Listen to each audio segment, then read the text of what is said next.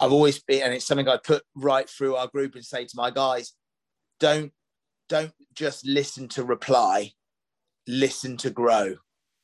Welcome to another episode of the Burnt Chef Journal, hosted by myself, Chris Hall, the founder of the Burnt Chef Project. This week we have Paul Ainsworth, and this is a chat definitely to stick around till the end for.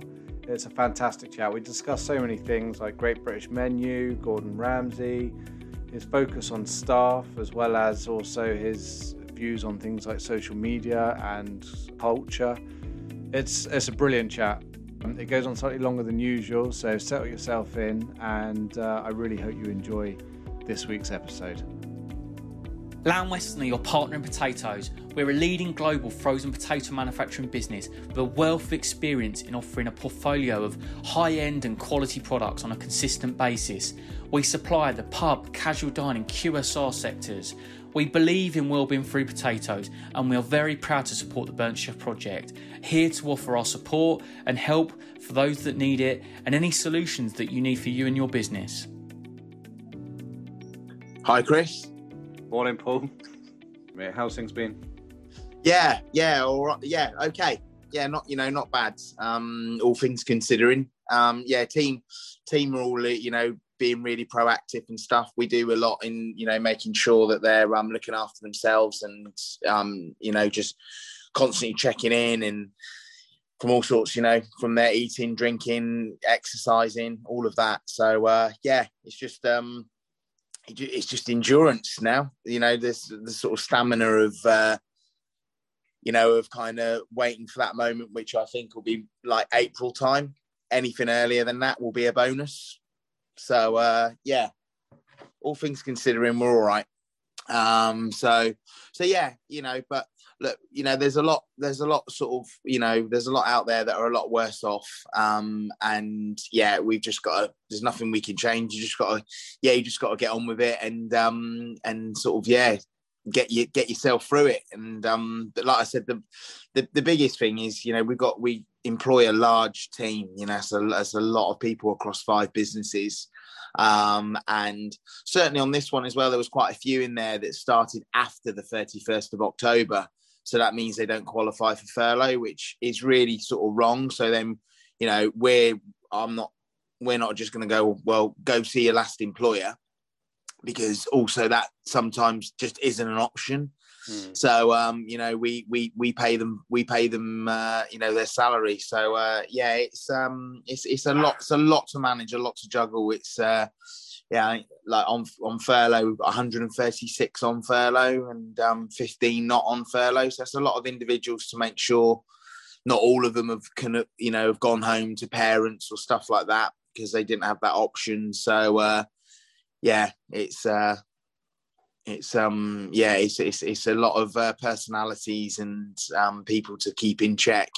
Massively so. I mean, it must be. I mean, we, we run a family culture within this industry anyway, but yeah, now, now your role is sort of uh, a mother and father of you know you and your wife are now looking after these yeah. individuals and ensuring that they're they're not just mentally fit and physically fit to come back to work, but obviously that they're you know they're, they're coping and during these tough times as well. Hey, what what a yeah. change! Yeah, absolutely. Yeah, huge, huge. So yeah, but I want to yeah. touch. I want to touch base with you a little bit about a bit later on about sort of um, how you've ended up sort of managing your team because you obviously you have got yeah you know a sizable sizable workforce um, both front of house yeah. back of house. Um, but yeah. before we sort of go into that, just sort of take me back a little bit. I want I want to understand your journey and how you got into hospitality and and sort of the steps that you've come to because I know it's obviously well publicized about you know when you took on Rojano's and uh, and sort of the the leap of faith that that was at that particular time. But sort of take me further back up until that point and and sort of help us understand exactly where where you've come from. Yeah, so um, you know, it, it's it's been a you know it's a it's a, it's a great story. Um, you know, what one I'm sort of you know very proud of. It's it feels like it's a long, long, long journey, but for me the best ones are um, and it's taken a it's taken a huge amount of time you know massive amount of time to um to get to this point you know where we've we know where we've got the you know the the businesses, us you know, and and what we do, and it all started, you know, being born in a guest house um, with my mum and dad, um, who that was their business. So the, the family home was the business, uh, and it was it was it was brilliant. You know, um, I always remember my dad saying sometimes at the school gates he always felt that you know when chatting to parents they sort of turn their nose up at work being you know at home, but I can't complain. It, it, it was brilliant. It was amazing to be brought up in a work environment like that, and and I loved it. And it definitely gave me that work ethic later on in life. Um, and I and I also think it gave me the work ethic for this industry because, you know, I don't have those you know, I don't have the really those like romantic stories, you know, that like a lot of chefs have of, you know, how they got into cooking and it, whether it be through grandparents or, you know, running through the fields, you know, do, this, doing this and that. It was just, it was just being born into hospitality and growing up in hospitality, you know, I can remember you know, answering the phone at home and almost really wanting to sort of please, you know, like especially my dad. My dad was re- very strict man, real taskmaster, and I. But even if I knew it was my mates ringing, I had to answer the phone, you know, as the business, you know. So, hello, Bitton Park Guest House, Paul speaking. How can I help? Uh, and all those little things of being brought up in in hospitality that you know around the home that we had guests you know in the home and, you know my dad put it always put it into me that like you know these these are the people that are you know that are paying for you know everything that we have or whatever we do on, you know in life. And it was it was from a very early age learning that kind of like that respect for customers and hospitality and knowing the value of money and and work and having a work ethic and knowing that in order to achieve and to get something, you know, that, you know, these people that are in our home right now. And sometimes for my, for my mum, I know it was trying. I know it was sometimes if we were sat round having dinner and the bell would ring, it would really kind of like sometimes get to my mum, whereas it never did with my dad. My dad was just that. My dad was just like, these people are making payday possible. These people are paying our paying our wages.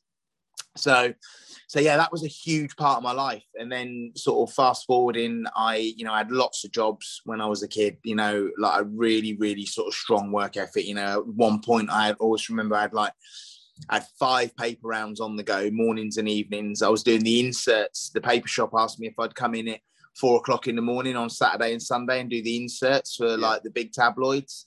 Um, so I said, yeah, and I, I would do that. So I'd go in at four in the morning when the papers actually arrived and then insert all the magazines, load up the bags for the other lads. Uh, I then got a job at a, a, fruit and veg merchants as soon as I'd, um, as soon as I was finishing school, I would literally go and have an hour at the fruit and veg merchants before I'd go collect my um, evening round papers. And then on to top it all off, where I thought I was a real entrepreneur, I got a um, job with Betterware. Now, I don't know if you know what Betterware is, but Betterware is basically this I deliver you this magazine yeah. uh, or brochure full of things that you think you need, but you don't really need that are like pretty much made of plastic. And um, so, you know, a better way of storing your onions or a better way of putting your shower gels together in the shower and stuff like that.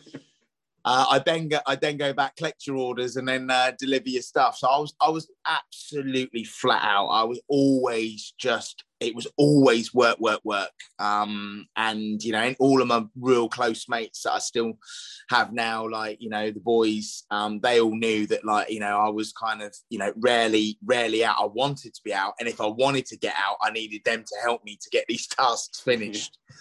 Um, so yeah, just just brilliant. I lo- loved it, and I love that. I, I, just love that um, that ambition it gives you, and that drive to want to to to want to. You know, if I want those brand new Nike Air Max trainers, I've got to earn them. You know, I've got to go out and earn them. It wasn't an option to go, oh, mum, dad, can I have these trainers? Uh, so from there, I then was doing work experience. I chose four really random things: uh, a roadside services on the M27, um, Champion Sport, if you remember those. Yeah. A camping shop, a camping, a sort of camping hiking shop called Blacks in East Street in Southampton, and the Star Hotel. and I got the Star Hotel. At this point, I don't know I want to be a chef. But I always remember just saying to my dad, I'm going to really impress them here and really work hard and try and lose the paper rounds and Betterware and the fruit and veg merchants and just get one job. Anyway, they did. They offered me a job. Um, it was, you know, it was two pound fifty an hour, and I I just jumped at it. It was an opportunity then to kind of like just have one job, focus on that, and I was there.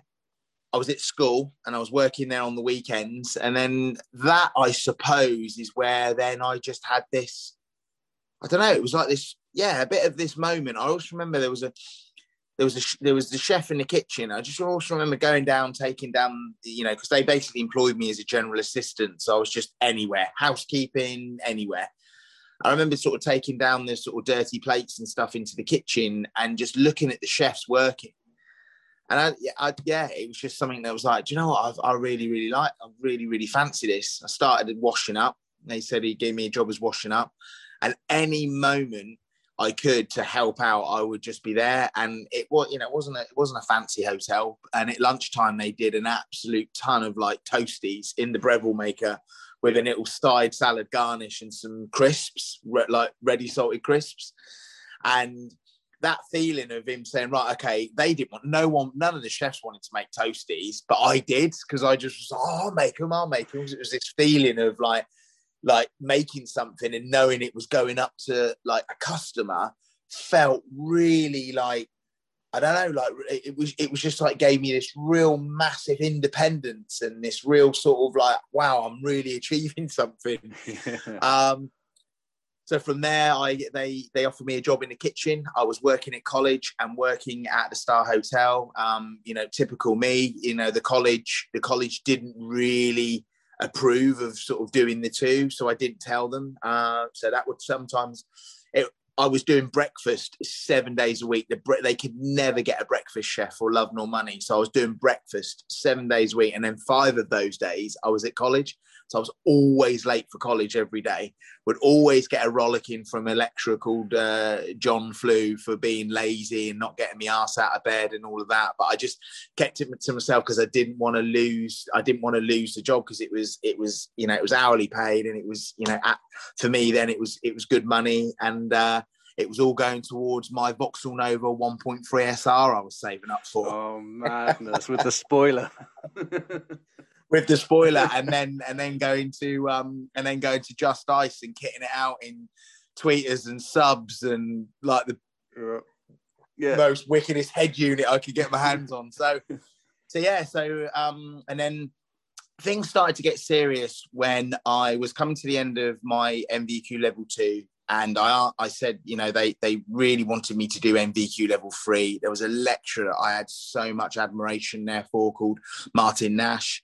He said, look, you you know, you really should do this, Paul. You know, you've really got what it takes. And I was like, okay. So I continued to um, go to college, but then I changed up my jobs and went to a hotel called Carey's Manor, and everything always just went up a gear. Yeah. And I was working at Carey's Manor in Brockenhurst, working with two brilliant chefs, Kevin and Graham, who really, really kicked my ass. So every chef I've ever worked for, I've not got a CV of like I've never gone from place to place to place. I've always given a huge amount of time to each place. But Every chef I've always had has always been real kind of like you know disciplinarian, real ass kicker. And these two were no no different. Yeah, it's a beautiful site these as well. No, beautiful. Yeah, site. I, I used to supply it. it. Yeah. yeah, yeah, yeah. Oh, so okay, yeah, yeah, fab, fabulous site. I mean, it hasn't changed much probably since the days you were there as well. It's a proper old no, building. it hasn't. It, it, it's still, it's it, like you say, it's a be- beautiful building. Um, so I was doing NVQ level three. I was coming towards the end of that. I was working at Carey's Manor. I'm now so kind of like I'm 18 years old, and then and then sort of like the real sort of big break came. I did student chef of the year, which I won, which was amazing. I was coming to the end of NVQ level three, and Martin Nash, my lecturer, was godfather to Gary Rhodes' children.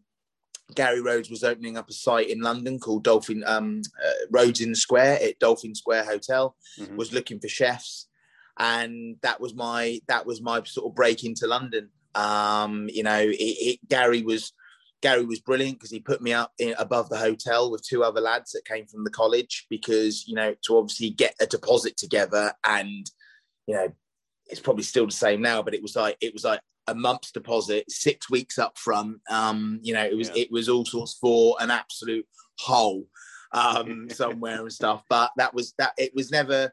It was never about anything else other than going to London to work for great chefs.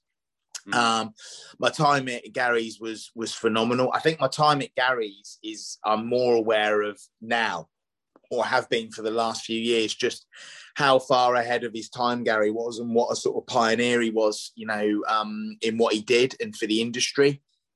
Uh, and then a program started called Boiling Point um, on the on on Channel Four. Yep. Uh, I'd had a mate go to Royal Hospital Road to work for Gordon, and he did. You know, he, he just didn't enjoy it. He didn't. He didn't last. Um, everyone in the team was like, "You, you know, you're nuts. Why would you want to go there?" But I was just in there was just something about it that intrigued me. now and again, I'd go home to Southampton, so I'd get the National Express from Victoria, and it would go down Royal Hospital Road, and I would literally, it, I would pray because of the traffic on Royal Hospital Road. I would pray that it would stop, and quite often it did. It would just, or it would get really near Royal Hospital Road, and I'd just be up against the window watching the because before they had the extension on the outside, the chefs would be outside passing sauces through muslin, opening scallops, doing all sorts. And I'd just be like looking through the window, like being like, this is the place, this is the one. Like this was like, this was almost, this is like the SAS, you know, this is like, yeah. you know, it was almost like an elite, an elite kind of task force of, you know, of chefs that are just, you know, in this incredible discipline. So I um I, I rang up. I went and did a stage. Um, it was as scary and as as as brutal as you could uh, imagine it to be. From the moment I walked in there, it, like, it was dark. It was a winter's morning. It was Christmas time, um, but it was just like it was just a place I wanted to go. And you've got to remember as well, at that point, you still had Marco Pierre White with three stars at the Oak Room, Nico Ladenis on Park Lane with three stars, Koffmann with three stars um, at the Berkeley. So there was there was so many like and Royal Hospital Road at that point was was two stars, but I don't know, there was just something about that that I wanted that I just wanted to go work there. Uh, and they offered me a job. Um, and yeah, on that one, you know, the the rest is history. I spent six years within, you know, the Gordon Ramsay group. I did three years at Royal Hospital Road, and then another three years with Marcus Wareing at um, Petrus, it's St James's, and then was promoted to um, senior sous when we moved to the Berkeley. And yeah, I mean, incredible. Um, after Royal Hospital Road, I did sort of want to go abroad, but you know, Gordon was Gordon was kind of you know very at the time you think it's Gordon sort of being persuasive and wanting him, you know, wanting you know you to stay within the group, but you know, I, I wanted to go to Australia and stuff. And, you know, and at that point, Gordon was like, you know, you, you know, from a culinary point of view, you know, it's not a great choice. You're going there for the wrong reasons. You're going there because your mates have gone there and you want to go there and surf and do all of those types of things. He said, but, you know, and at the time you're like, okay, but now I look back on it and I'm glad I listened to that because then that next move and that promotion and moving to work for Marcus Wareing was was also, you know, phenomenal. You know, two very different styles. You know, like being at Royal Hospital Road, Chris, and being there as a two Michelin star restaurant and being there for like well over a year and then being part of a restaurant that then goes to three stars again Mm. It felt phenomenal at the time, and the way that Gordon celebrated it by he threw a party at the very first place he worked when he when his football career ended and he moved to London. We had the party at the Intercontinental Hotel, and just seeing how that happened and and just being a part of that was amazing. But it's actually only now and certainly then when michelin then started you know like opening it up so the chefs went to london and we we did the whole michelin star ceremony which now happens obviously not not this year with with covid um but you know at a place in london it makes you realize that like free stars come around you know now and again. Yeah yeah. And actually a lot of chefs will go through their career and not have actually experienced that. So it's something that i really cherish and and and remember fondly and that bunch of boys and and just that point and and and just yeah just the, the sort of it's it really sticks in my memory um that that sort of you know being part of that team. Um so yeah six years six years of my life there. And then i was I, I just i just wanted to do something else. I just i wanted to do something for for me. I didn't know what it was. I was i was very I suppose I was a bit lost actually uh, at this point. I didn't know what it was I wanted to do, and and I suppose at that point as well, you feel that like actually, you know, Gordon was Gordon was such a powerhouse that actually anything outside it, I don't know, there was there didn't feel like there was there was a lot there outside of it and stuff, and it was like, well, what what what do you do? So I was working for Marcus at the Berkeley, um, and one of the blokes, the, one of the concierge blokes, was like, "I've got a friend opening a restaurant in Kent. Do you know anyone that would want to run it?" And I was like, "Yeah, me." Um, really? And he was, and I think he was he was taken aback because I think he thought that I was just going to recommend one of our sort of chef de parties that might be looking for a job. He was like, "You," and I was like, "Yeah, yeah." I said, "I'm I'm well interested." So it was in Chislehurst in Kent. I rode my motorbike down there, and it was rose tinted glasses for me. I, I was more focused on wanting to leave and just get out and do something else and not really looking at actually weighing up right okay what's what's the next move you know strategically like doing it properly mm-hmm. but there's probably a lesson you know there's a lesson here and if this you know helps anyone in that that sometimes it doesn't work always by strategy and taking loads of time over things and overthinking things. Sometimes it just like you just got to kind of go with it and and let it flow. And I I can only tell you that now. At the time, I thought I was making that right decision, um, and after a while it turned it, i thought wow that was a really really bad move but now it was it was pivotal and the reason it was it was so it was so pivotal in my life is because i formed a very small team four of us, my girlfriend at the time, um, Molly, a chap called Dave, and another chap called Chris, uh, who I'd worked with, um, you know, throughout my time in London. And I opened, opened this restaurant in Chislehurst to this family. It was quickly, you know, quite apparent what what it was. It wasn't, you know, it wasn't going to be anything that they wanted to take to, you know, a real, real high level. For them, it was just nice to have a restaurant in, mm-hmm. you know, if you've ever been to Chislehurst, it's a very affluent area, you know, and that's what drew me to it because I thought, I can't go wrong here. Yeah. You know, huge houses, really affluent area. This is going to be a winner. But, you know, after about three months, it was like, no, this this just isn't working. This is just is not um just not for me. And at this point, I was like, I wouldn't say low, but really lost. Like I don't know what to do. Like what's what's the you know what's the next move? So I get the lads all together one night and I just say to them, listen, this isn't working. Thank you so much for your your loyalty and you know following me here. I really really appreciate it. And one of them pipes up, the lad called Chris, and said, listen, before we all before we all part ways, um, can we can we? I'd love you to just have a meeting with you know with my dad, um, and to cut a, to cut a massive long story short, Chris was gonna, you know, Chris's dad was a you know very successful man. Um, had been very successful with a big pub co and and then you know um, daytime nursery businesses and all sorts. So, and the idea was that they were going to buy a restaurant in Cornwall in Padstow, um, mothball it. Chris was going to sort of travel through France and do tra- and train and work in places and then come back. Chris was like, I really enjoyed my time working with you boys. You know, Paul, I really want to work for you. Um, I'd love you to just listen to sort of like this idea that, you know, me and my dad have got. So I was like, okay. So we all met after work um, at my flat, listened to the idea. I was a bit cautious because I sort of obviously just what I felt at the time made a wrong decision, which is less. But actually, I've made this amazing decision because I would have never have worked with Chris and I would have never have met Derek and Chris if I'd not gone, if I'd not taken what at the time felt like loads of steps back, especially the night that we're all out the back and we were having a cigarette. And I, I smoked back then and we're having a cigarette and I saw this silver Porsche go by. And I'm like, fucking hell, that's the old man.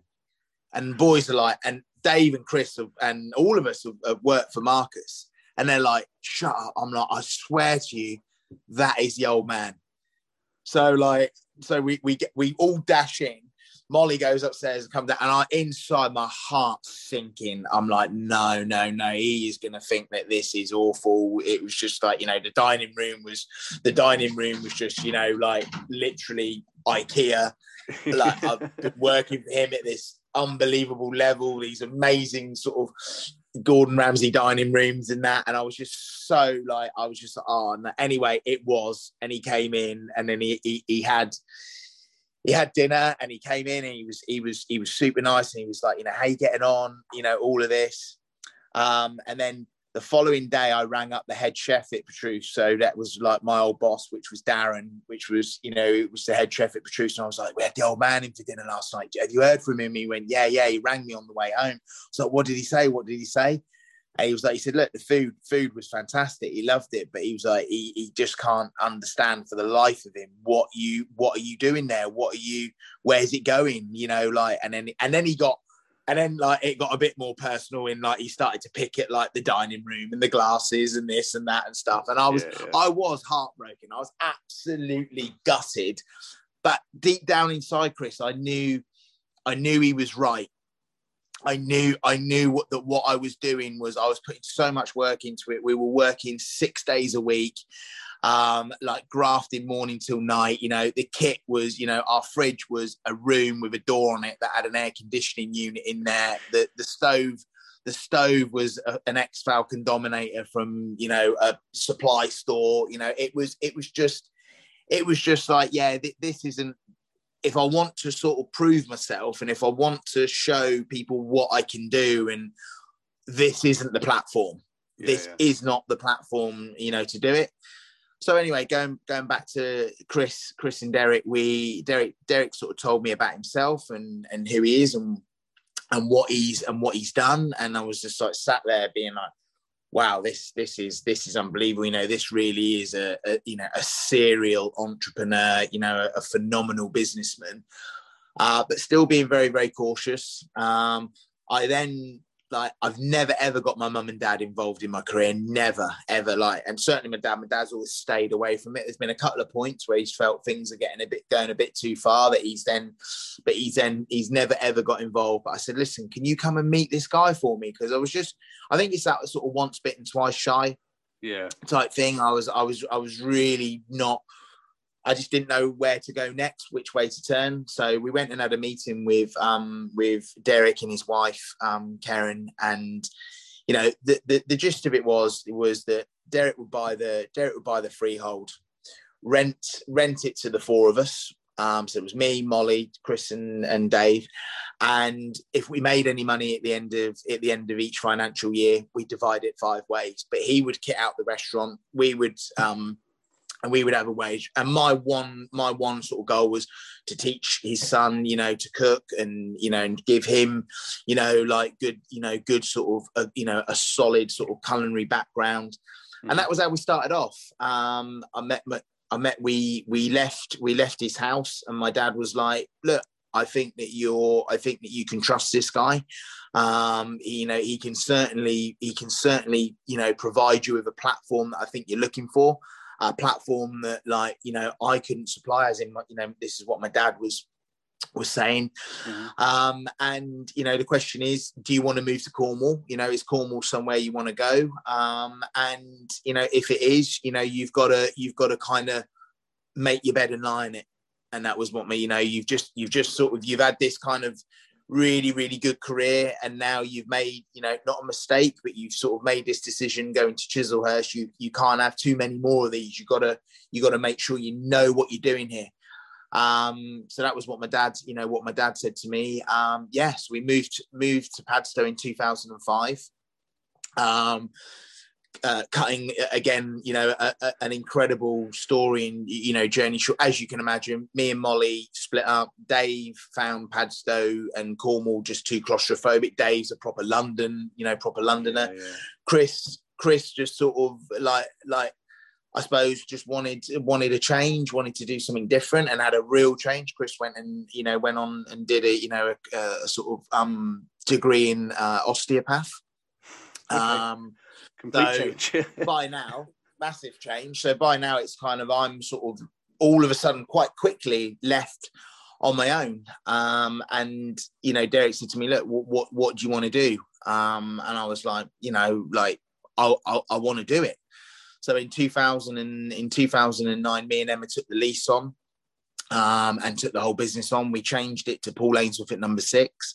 We completely changed how we were doing things. For the first three years, I was cooking in a way that I had like it, just in a way that I thought was, you know, like to, it was it was just not what it was just not me. It wasn't it wasn't it wasn't my style. I was just doing things that I'd seen before mm. and doing them and, and but they weren't fitting into the environment that is, you know, seaside town, beach town and stuff. And I went to a restaurant called Arbutus by Anthony Demetre, and that was like a real game changer for me. It was a real game changer. It was a Michelin star, and it was and it was just what now is so normal, but back then very ahead of its time in what it was doing. It was so stripped back, but mm-hmm. still really, really brilliant.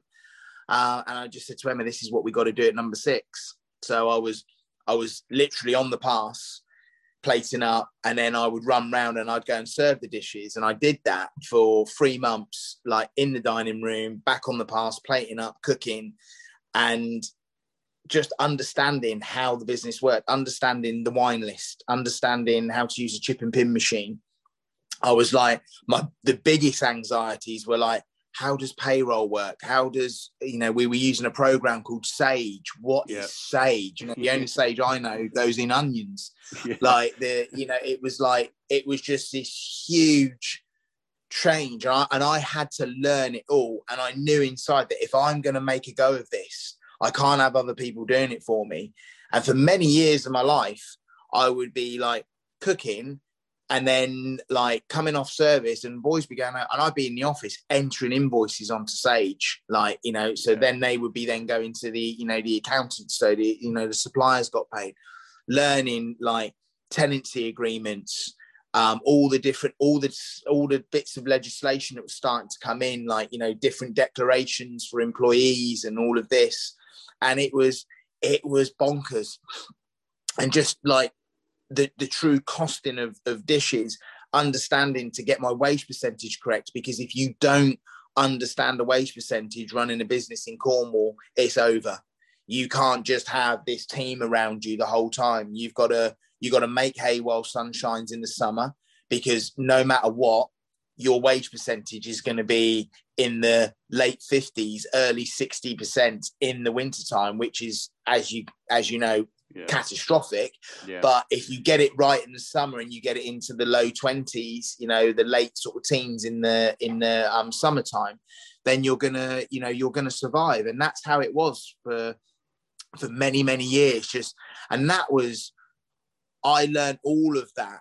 I, I and I was quite, you know, I was fortunate that I was born into a self-employed background, so I sort of had this kind of basic understanding of business. But you know, my dad did everything in a book. Everything was in these neat books, and then yeah. you, but you then meet someone like Derek, who like who introduces you to Sage and and Sage payroll and and how to do everything on Excel and how to and how to put, uh, apply the wage percentage to your business. How to make sure that, like you know, I always remember doing a dish, and I when we first opened, uh, I cooked this dish um, first, and it was um, it was it was absolute prime sea bass, like what we were using at um, Royal Hospital Road. Mm-hmm. So I did like a 200 gram, perfectly square pave, beautiful dish. It was like lovely sauce, some caviar, potatoes, and then I got I gave all of the ingredients, and like Derek then showed me, and we put them all into the Excel sheet, and he was like, he's like, well, if you want we were individually priced. He said, okay, well that that dish to sell to sell that dish to make to make a 70% GP, that dish needs to be 45 quid. This is 2005. Yeah. We're a brand new restaurant in Padstow. Nobody knows about us. And I got to remember, I remember thinking inside, why are you such a why are you such a fucking pain in the ass? Like, I just want to cook this dish.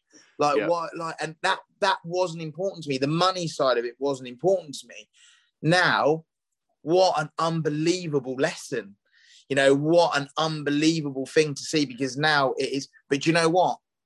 For the last 15 years, we've worked so hard and we've we've you know and it showed me lesser you know ingredients that you think at the time are lesser but they're not mm. mackerel and cod and ling and things like that that we used on the menu when we first opened they're beautiful because anything that's fresh and and you know at its best and you're buying it from the best people and it's mother nature's you know larder and it's giving you the best it's it's beautiful but you all you know is you know you know Bresse pigeon and foie gras and langoustines and yeah. sea bass and turbot and that's what you want to cook with and we cook with those things you know in, in abundance now at number six but what's been nice chris is that it's taken 15 years to build to that point for to build a reputation that customers trust us and now our menu now is is, is a set price which is something that we've always wanted to try and get to but mm. back then it was just like no, look, our starters range from a fiver to eight quid. Our main courses are from a tenner to 15 quid. And our desserts are like a fiver. And, and the mentality was we just wanted a bum on a seat. And if you wanted to come in and just have a five quid starter, no problem. Because it was like, it was just getting people in the door. It's a very, and it's a very different thing though, isn't it? Like from going, and it's something that I've experienced quite a bit over my time in hospitality is, is that pride and that passion and wanting to be able to provide your heart on on a plate or give that person the best experience but ultimately if they're not prepared to pay for it and it's that almost that that not only a balance but sometimes a sacrifice of saying actually at the end of the day we just need bums on seats to get money through the door to be able to elevate us to that next level isn't it? Absolutely. And you, you're absolutely right. And that's the bit that some people do it different and some people and a lot of chefs out there you know I'm sure some of them are successful with it, but it's it's that thing of like not not having too much too soon. And and and that sweet taste that sweet tasting feeling of really really earning it you know? And you know i remember going to the food and travel awards um, and we were we were up for a couple of awards and it was massive to us. We were up for like um best restaurant and uh, and then independent independent restaurant. And it was it was it was massive. I took the whole team. I bought a table of 10 it was huge for us.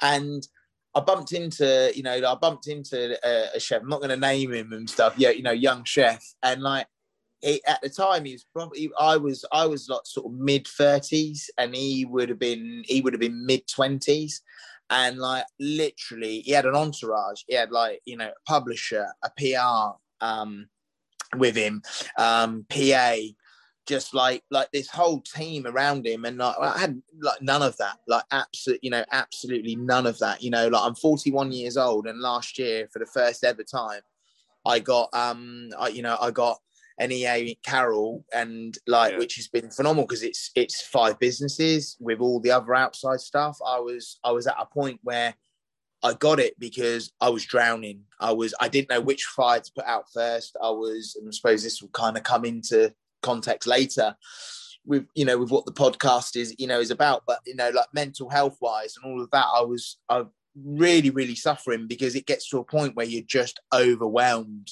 You know everything's so fast everything's by email everything and i was managing it all doing it all. So mm. but yeah going back to going back to um you know like you say we're 15 years old and and we haven't got it right and we've made so many mistakes and i look back at things we've done and think oh how come we did it like that? And that but to me I, that that's what makes a story. That's what makes everything feel real and feel firm and built on great foundations. You know we've just most recently built you know built our own office and stuff. And now we've taken what used to be above Rojano's, taking the bookings you know all the hr all of those bits of things it's now in its own space. And it's just put this extra unbelievable layer into the business. But again you know could have done those things sooner, could have done them, you know, before. But it always boils down really to one thing, and that's money. And that's like, and that's like, where do you invest the money? You know, every single year since 2005, we always, you know, paint the businesses. I've always been a stickler for making sure that the businesses just look immaculate. That when you walk in from the outside into the inside, that they just feel immaculate. And then as you start to grow the properties, and then the last kind of probably yeah, what is it? Six years of mine and Emma's life. Every year has been a major investment. You know, 2015 Padstow Townhouse, 2017 huge renovations and refurbishment at number six. 2019 Mahe and then Mariners came around out the blue. You know, we weren't expecting Mariners, and these have been massive, massive levels of investment. Um, uh, and then m- more recently purchasing the freehold of you know of Cafe Rojano, which is was was a to the, to date the biggest thing I've done in my life. Huge risk, massive, and then free. We did that in December 2019. Three months later, we're closing it down. You know, for the very beginning of um, COVID 19.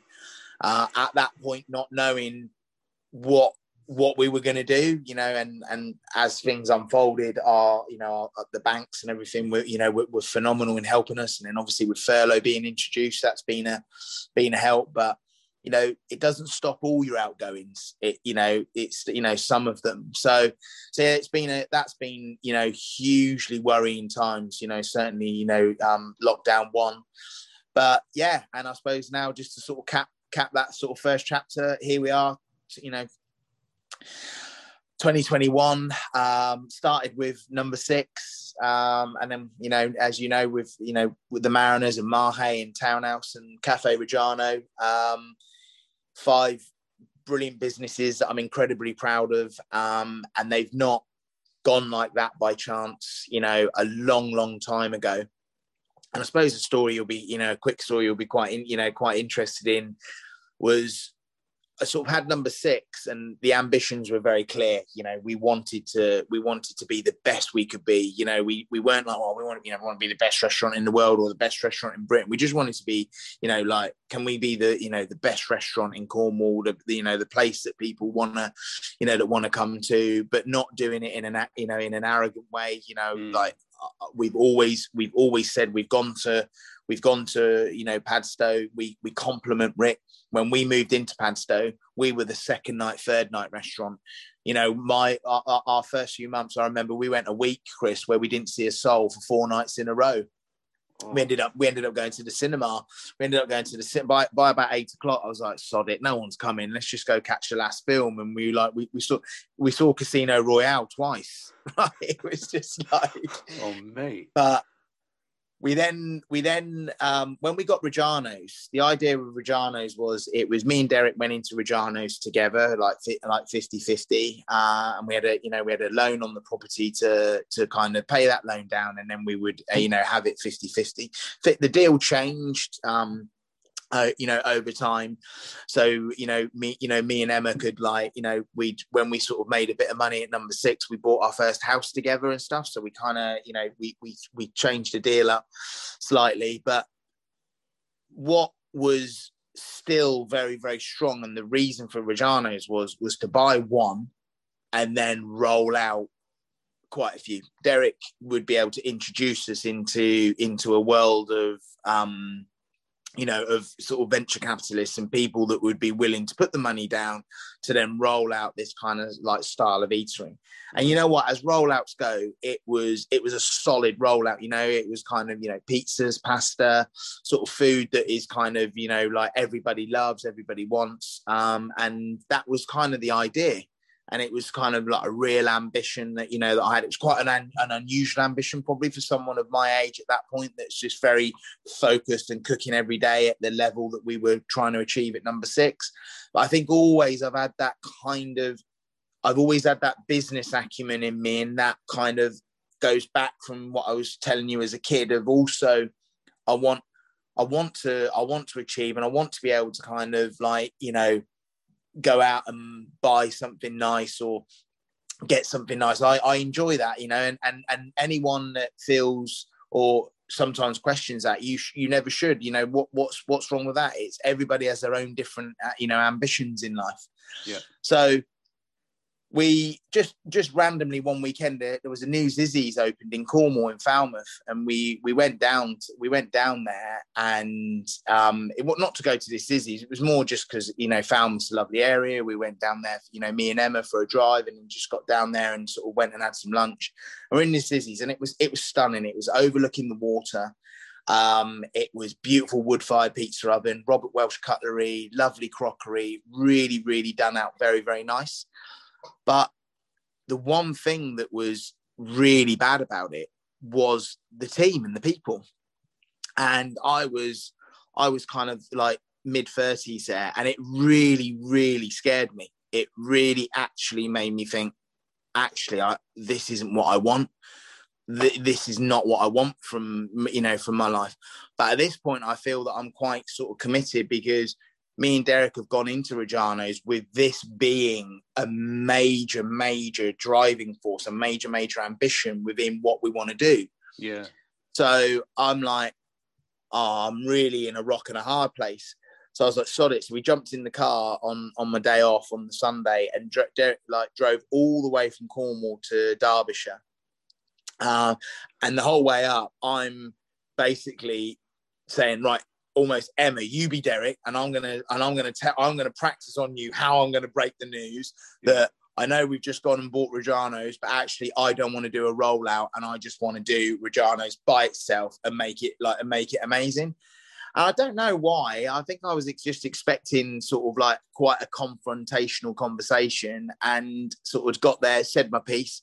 Derek looked around and said, Do you know what? I've absolutely fully full admiration for for what you want to do. And he said, and I think you've reached a point in your life that you probably don't quite know what it is or how to explain it into words. He said, but what it is that you want to do is, is that you want to make where you are your little castle, your little fortress, and you want to make it the best it can be and that when people are coming to it they're gonna you know that you're there and you're there with your team and you want to and and you want to make it the best it can be. And that was then a very that was a real break that was a real sort of turning point in my life. It was a point in my life that i actually really understood what it was that i wanted.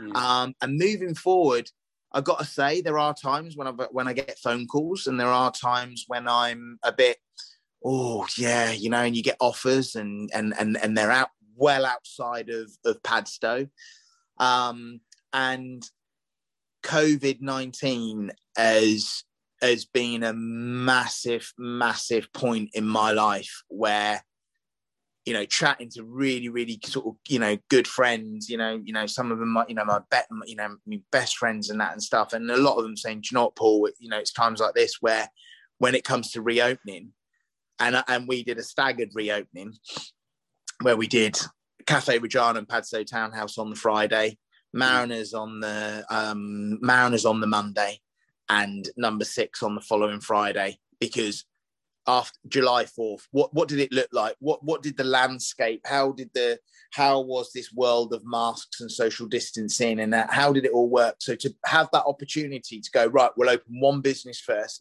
let's see how it goes. What lessons can we learn from that business to then put into Mariners on Monday?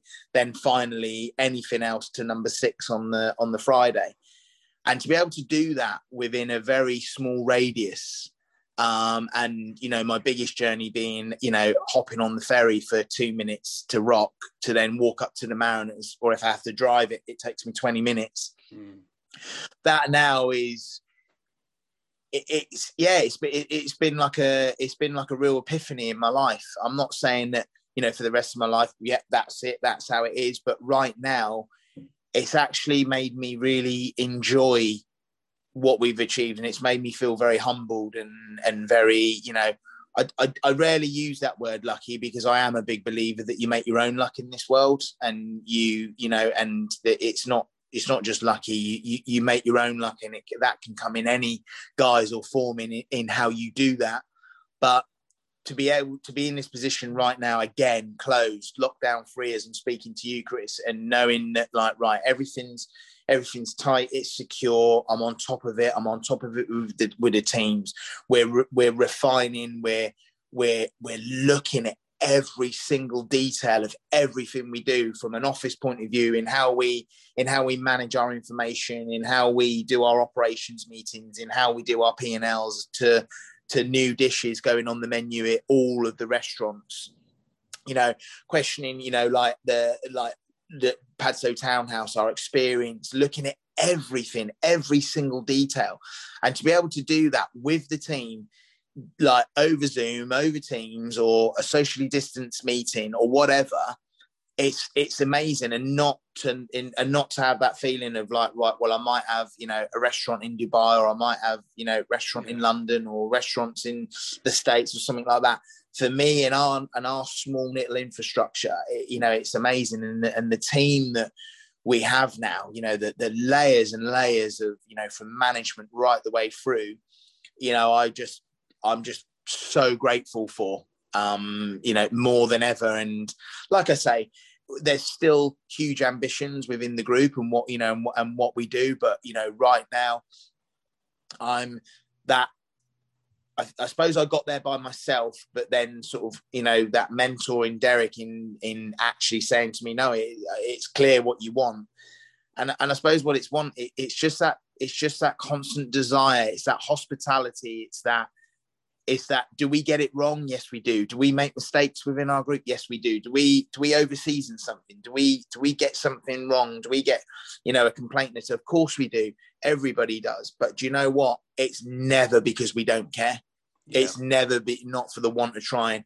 Every single day, the mentality going into number six, right the way through to Townhouse, Mahe Mariners, Rojano's, is that we we try to be the best we can be, um, and and and that is something that it's so great to be right there with the team and with you know with the guests being able to drive that be the captain of that ship and drive that message every single day into the you know in, in, into the team uh, which is what i do now you know by by you know even in lockdown that sort of you know it's in a different form but like encouraging people to exercise but but leading from the top not being one of those that's kind of yeah because i'm exercising everyone should but just little things as some of the guys follow me on Strava now and again I'll put it on my Instagram. I don't want to be one of those that's putting it on there because actually sometimes that can make people who really don't want to exercise feel really shit yeah. they're just like, oh, aren't you good?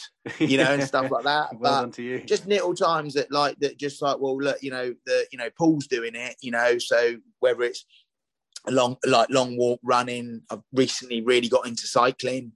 Um, but yeah, just anything I can to encourage them that you know we're fortunate. We're we're we're in this lockdown in Cornwall, and it's it's phenomenal down here, and there's so, so many places you can go and just be wowed. Fill your airs with amazing, fill, fill your lungs with amazing fresh air, but also not see a soul. So um, yeah, but uh, yeah, that's uh, that that's kind of that's that's that's that's the story in in a nutshell mate. I have so many questions off from the back of that. Um, there's so many underlying themes from from what you're talking about that I can resonate with. You know, it's about talking about gaining experience and not being able to identify opportunities unless you'd had first-hand experience of of dealing with like front of house and dealing with um, running the business and it's, it's such a, it's something that I've learned over the last two years about being able to not pigeonhole yourself into one particular role or responsibility, but being able to get the whole width and breadth of knowledge of a particular subject matter to be able to see things and look at them from different angles because otherwise you become quite narrowly focused don't you? Yeah. Yeah. Uh, yeah you're you're absolutely right. The if for anyone for anyone who's thinking of you know getting into this industry or is it or is really established in this industry and is looking to make their next step and buy you know and buy you know and buy a restaurant or whatever cafe pub. The, the, I suppose there's so much advice that you you know you can give to people, but if you had to really narrow it narrow it down, for me, you know, the type of business that we are in, you have make it about the people empower the people around you. And and it's a and it's a real life lesson that i've really like learned over the years. And do you know what? You haven't always got the best idea. You haven't you you aren't necessarily even going to execute your idea as good as it is in your mind actually better than maybe when you hand it to sort of for myself. If i hand that idea to chris and john or alice our pastry chef and if you are like I am, really into kind of like, you know, the sort of the self help side of things and looking at other successful people.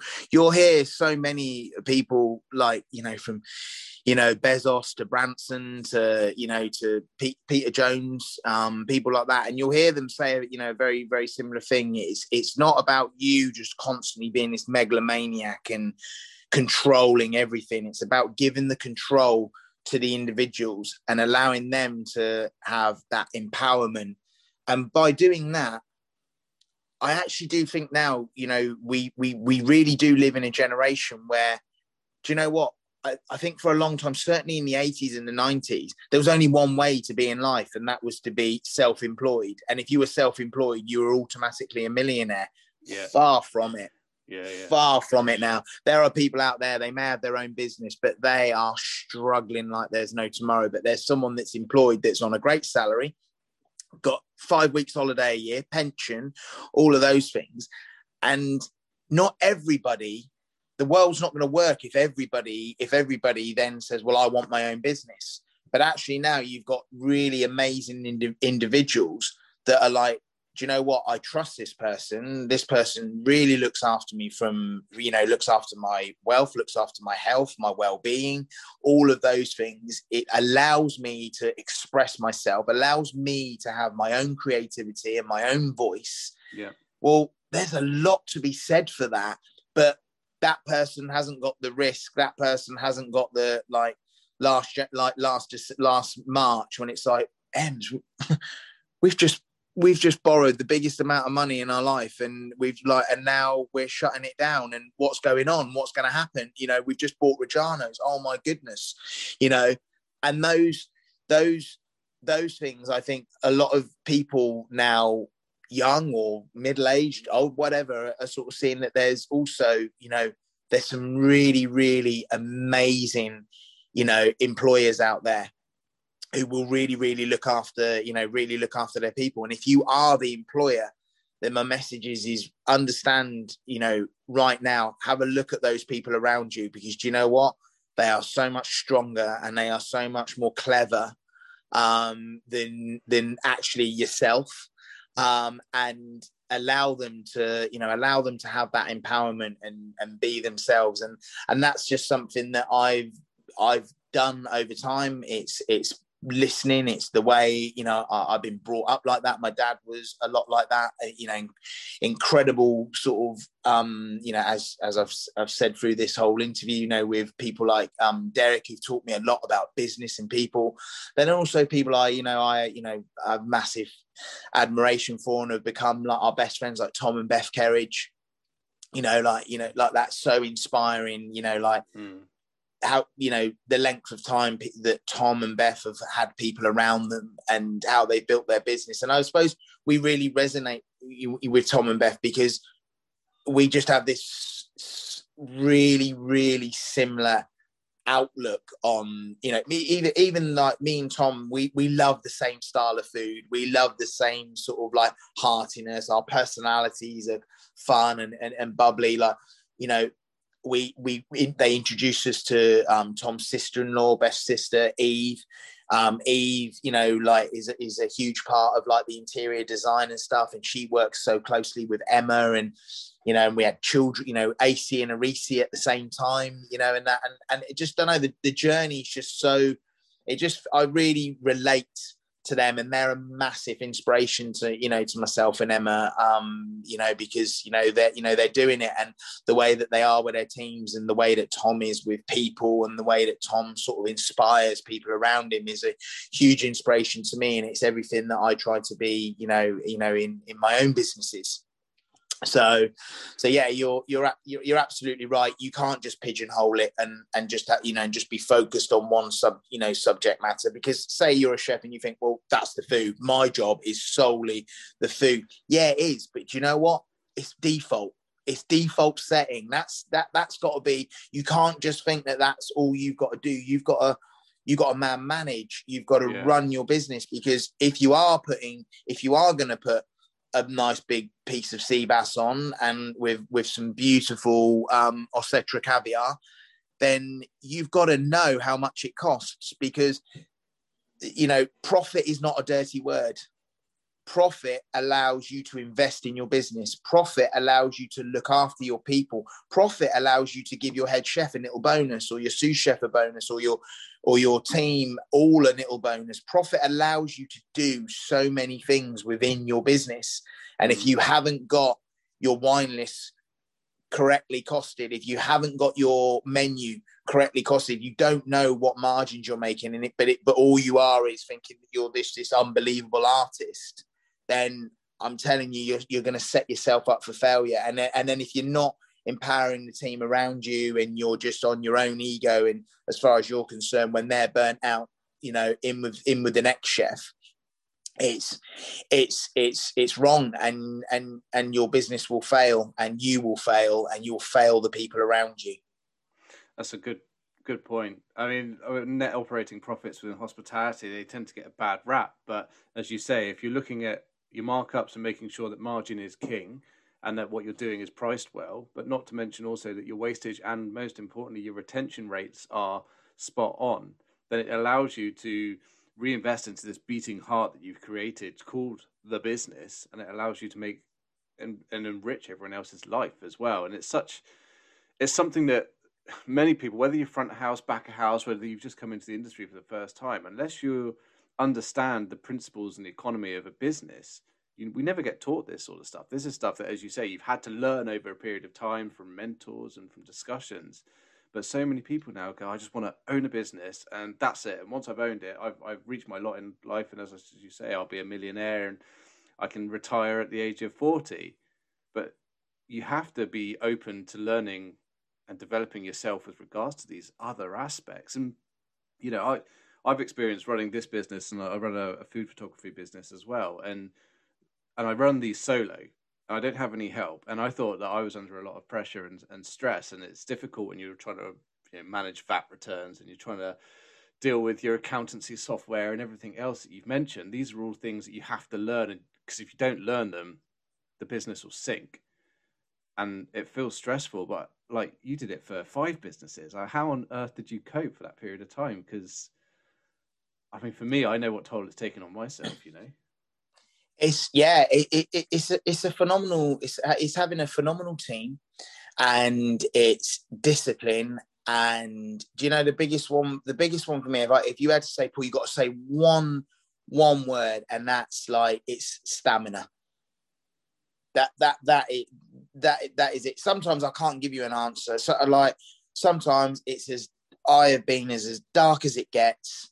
Um, not in a not in a not in a great place. I'm I'm completely over, and that's everything, Chris. That's from I'm eating I'm eating like an absolute idiot. Like I'm not eating well. I'm just you know literally going out the door early, drinking coffee till it's literally coming out my ears, yeah. and then by the time I get home late late at night, I'm stood I'm stood in our kitchen at like um, one o'clock in the morning making a sandwich, and I've done that for years and years and years, and then but then I don't actually realize that's that's not helping me because that's actually then clouding my thought process and clouding my decisions and stuff. And actually, some of these problems might not be as bad as what they they, they actually are. But the the one thing that I've always had, and like you say, you know, when you've got like five businesses and you've got this demand from all of these individuals, you know, that are kind of, you know, looking for you for the answer and for you to create the fire, or put out the fire. Do, do, do, you know what I mean? It's like you've yeah, you've yeah. got two. You've got the starting the fire is that fire starter, the the, the creator, the the energy, the drive, and then sometimes there's a fire where it's like, oh my Christ, that's that's that needs putting out. Like that's a real big problem. Yeah, yeah. and and and also as well, like now, you know, I I look at the team and like you know we start, you know, we've got you know Alex Tozer, COO, you know, John John Walton, Group Executive Chef um, then you look at the whole, uh, you know, four, five, one part time in guest relations, taking all the calls and all of the um, bookings and managing all of that.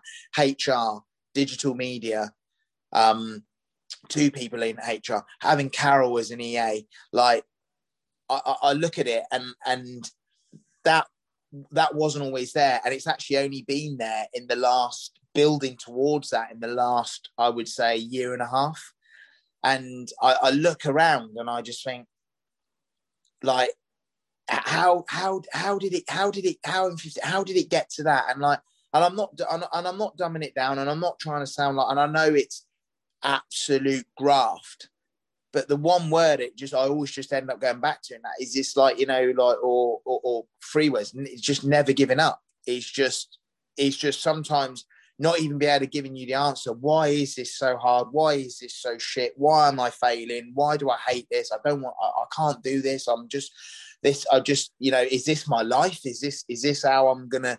Is this how I'm gonna feel? Because I'm just I'm just overwhelmed. And you, the reason you have that as well, Chris, is because you you care. That's a big one to remember as well, and use that to your advantage. Don't use that as a don't use that use that to actually understand to help you fix the problem is because if i didn't care a lot of the things wouldn't really bother me. I'd be like oh yeah all right whatever. Okay yeah fine. Yeah. but you know i you know we, we have we have we have four um staff houses. You know that's a whole management in itself. Two of those are we've added onto them but two of those are nine bedrooms now you you know what it's like because I've lived in staff accommodation. And when you're in staff accommodation, it's wild. It's yeah. wild in all aspects. But then when you're on the receiving end of having to manage it and having to kind of look after it, and you know you've you've invested, you've bought these properties, so they're like they're long term investments, but also as well they're they're within the community of Padstow. So where these houses are are where Padstonians live, like proper locals and you don't want to you don't want to be, be known as like the you know the top spot that's like you know that's got these staff houses that are just wild party houses and it, they just wake the neighbors up and all that. So all of that always needs managing and you know and looking after and and also also as well you know we've we're, we're you know we're on a we're on a mission now as well within you know within the you know within our group. And that is we like i said to you a few minutes ago the default setting of amazing, amazing food, amazing service, amazing um, beverage is like we've been we've been honing in on that for, for, for you know forever, and we we always will because without that we everything else is is nothing. Yeah. Without you know you know one thing that you know one thing that you know derek always sort of taught me from an early is is that you know remember it's you know business is won and lost in the office. And that's actually a really really if you really dig deep into that it's very very true. And it goes back to you know you can be a great cook but you've got to understand all of the other all of the other things that surround it. Mm-hmm. and you know for me we're now at a point where like every single day we're trying to hit 10 out of 10 in in our in our like i just said in in our kind of culinary and our sort of operation. But now it's like right well when mum and dad drop off daughter or son to one of our staff houses are they a, a minimum 8 out of 10 and if the answer's no then it's like well we want them to be and we want to take it to the next level. We want to be the best employer we can be. So when mum and dad are dropping off son or daughter, you know, we want a little, just a little basket in the room with some little Cornish goodies in it, and if you know, and a, and a, and a little vase of flowers, like like when you arrive at a holiday home. Yeah. The actual thing for that is absolutely the cost of that is is really not a lot, but what it brings what it brings. And I remember when my mum and dad dropped me to London, and my mum and I was living above a curry house on in um outside Pimlico tube station. My mum cried her eyes out because it was there was there was there was no heating in there the to heat up the room you had to you had to use the baby belling oven to open the oven door. The electric was 50 pence. The shower was communal and the shower was 20 pence. So you always had to have 20 pences otherwise you you weren't having you know you weren't having a shower. And my mum cried her eyes out. My dad just looked around and said annabelle listen like get a grip you know it, when, when it's as bad as this there's only one way you can go um, and jumped in the motor and went back to Southampton and left me there.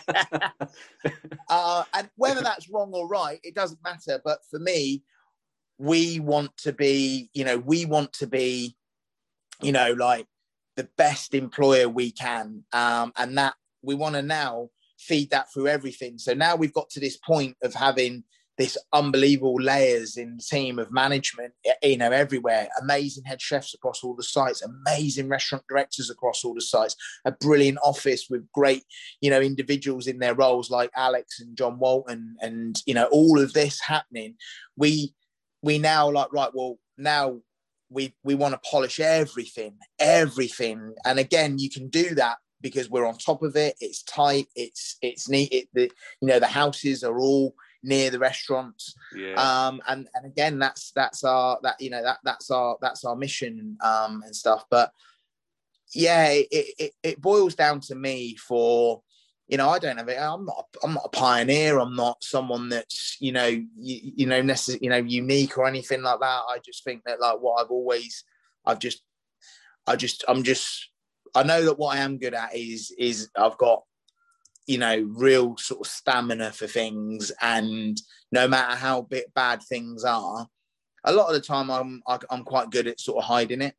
Mm-hmm. Um, and you know, certainly like you know, back in sort of 2015 when I lost my dad, um, that was a that was a huge, huge point in my life. You know, that that that really tested me big. You know, because I was lost for you know for quite quite quite some time. Um, but it was always, you know, I can't let the team down. I can't let the guys down. I can't, you know, they they rely on me. I've got to, you know, I've got to be a leader. This is this is the true test of, you know, being a, you know, being a leader. Now, some people, professionals, might be, well, that's not a very good way to grieve, or that's not a very good way to process it. But it was the way that I knew how to process it, and it was the way that I knew that I could get, you know, could get through it. Sometimes I think it might bite me on the ass a bit sometimes. And you know, when it, you know, you think, well, where did that come from? How did that happen? You know, like where's and you think, is that because you've not necessarily dealt with it? But it's I, I just got this sort of, you know, this thing where I just sort of keep going, um, you know, keep keep going. Um, and I'm a real listener. I'm a I'm a I'm a real I'm a real listener. I, I like to surround myself with people that are that are uh, further ahead than me, you know, better than me whatever. And I, I just love to learn, you know, learn from them, you know. Gordon, obviously, I worked for Gordon for a long time. Gordon and Tana have, um, you know, bought a house in Cornwall, and sort of over certainly like these last kind of few years, I've seen a lot of Gordon, and, and it's amazing because can you imagine how surreal that is being a commis chef at Royal Hospital Road, but then sort of sat with Gordon. You know, there's a, I've actually got a picture in our office of me on the pass. You know, like like with my skull cap on, 20 years old, sort of being. Yeah, having uh, you getting a getting a you can tell I'm getting a rollicking. It was a photographer who caught it, and I managed to get the image and that and stuff. And I look at that picture, and then but then I'm sat with Gordon talking about business and stuff. But I never ever go into that conversation ever, and nor do I feel because there's so much that I learned from Gordon, uh, you know, about cooking. But now, like, you know, you listen to him and you can see he's gone on the same journey. You know, you talk to Gordon, you know, about like business and just just everything. And then you and you look at thing and, and like people think, oh, you know, loads of restaurants and that, but the infrastructure and the layers and the way that he has it set up and the people around him is it's phenomenal. And I and I sit there and I'm like, and I and I, and I listen. But then also as well, it's great because then it's not just a one way conversation. He talks to me and and we talk about like like everything and it, and it, and it's and it's it's it's fantastic. And I'm always I'm always learning. There's, I'm, I'm very sort of proud that I'm, uh, you know, someone that is that it's just because I think for a lot of people they get to a certain point and they're like, I, I, you know, there's nothing, there's nothing more. Like I'm, I'm at that sort of glass ceiling. Whereas for me, it's not. I just think that you can be inspired constantly, and you can listen to other people's ideas or see how people do things and you should never just rip them off and copy them, but take them and make them your own. And, and if there's just, even if there's just a tiny bit of that person's idea that you can then just put into what you do, you're just constantly like almost like building like this kind of Swiss watch with like, you know, literally hundreds of little tiny little cogs that are just all moving to kind of make this perfect timepiece. And you know, and, you know, and another another sort of person I know that's done this podcast. That's a huge. I've I've, I've learned so much off of him, and he really is like a he really is like the the kind of like the the titan, you know, of like of our industry, and that's Sat, you know, that who you've you know done the podcast with, and I've you know I've met Sat through Tom, and you know I've had some amazing times with Sat over the years, where it's just been me and him till a you know in a bar till stupid o'clock in the morning, talking and talking, and and and you know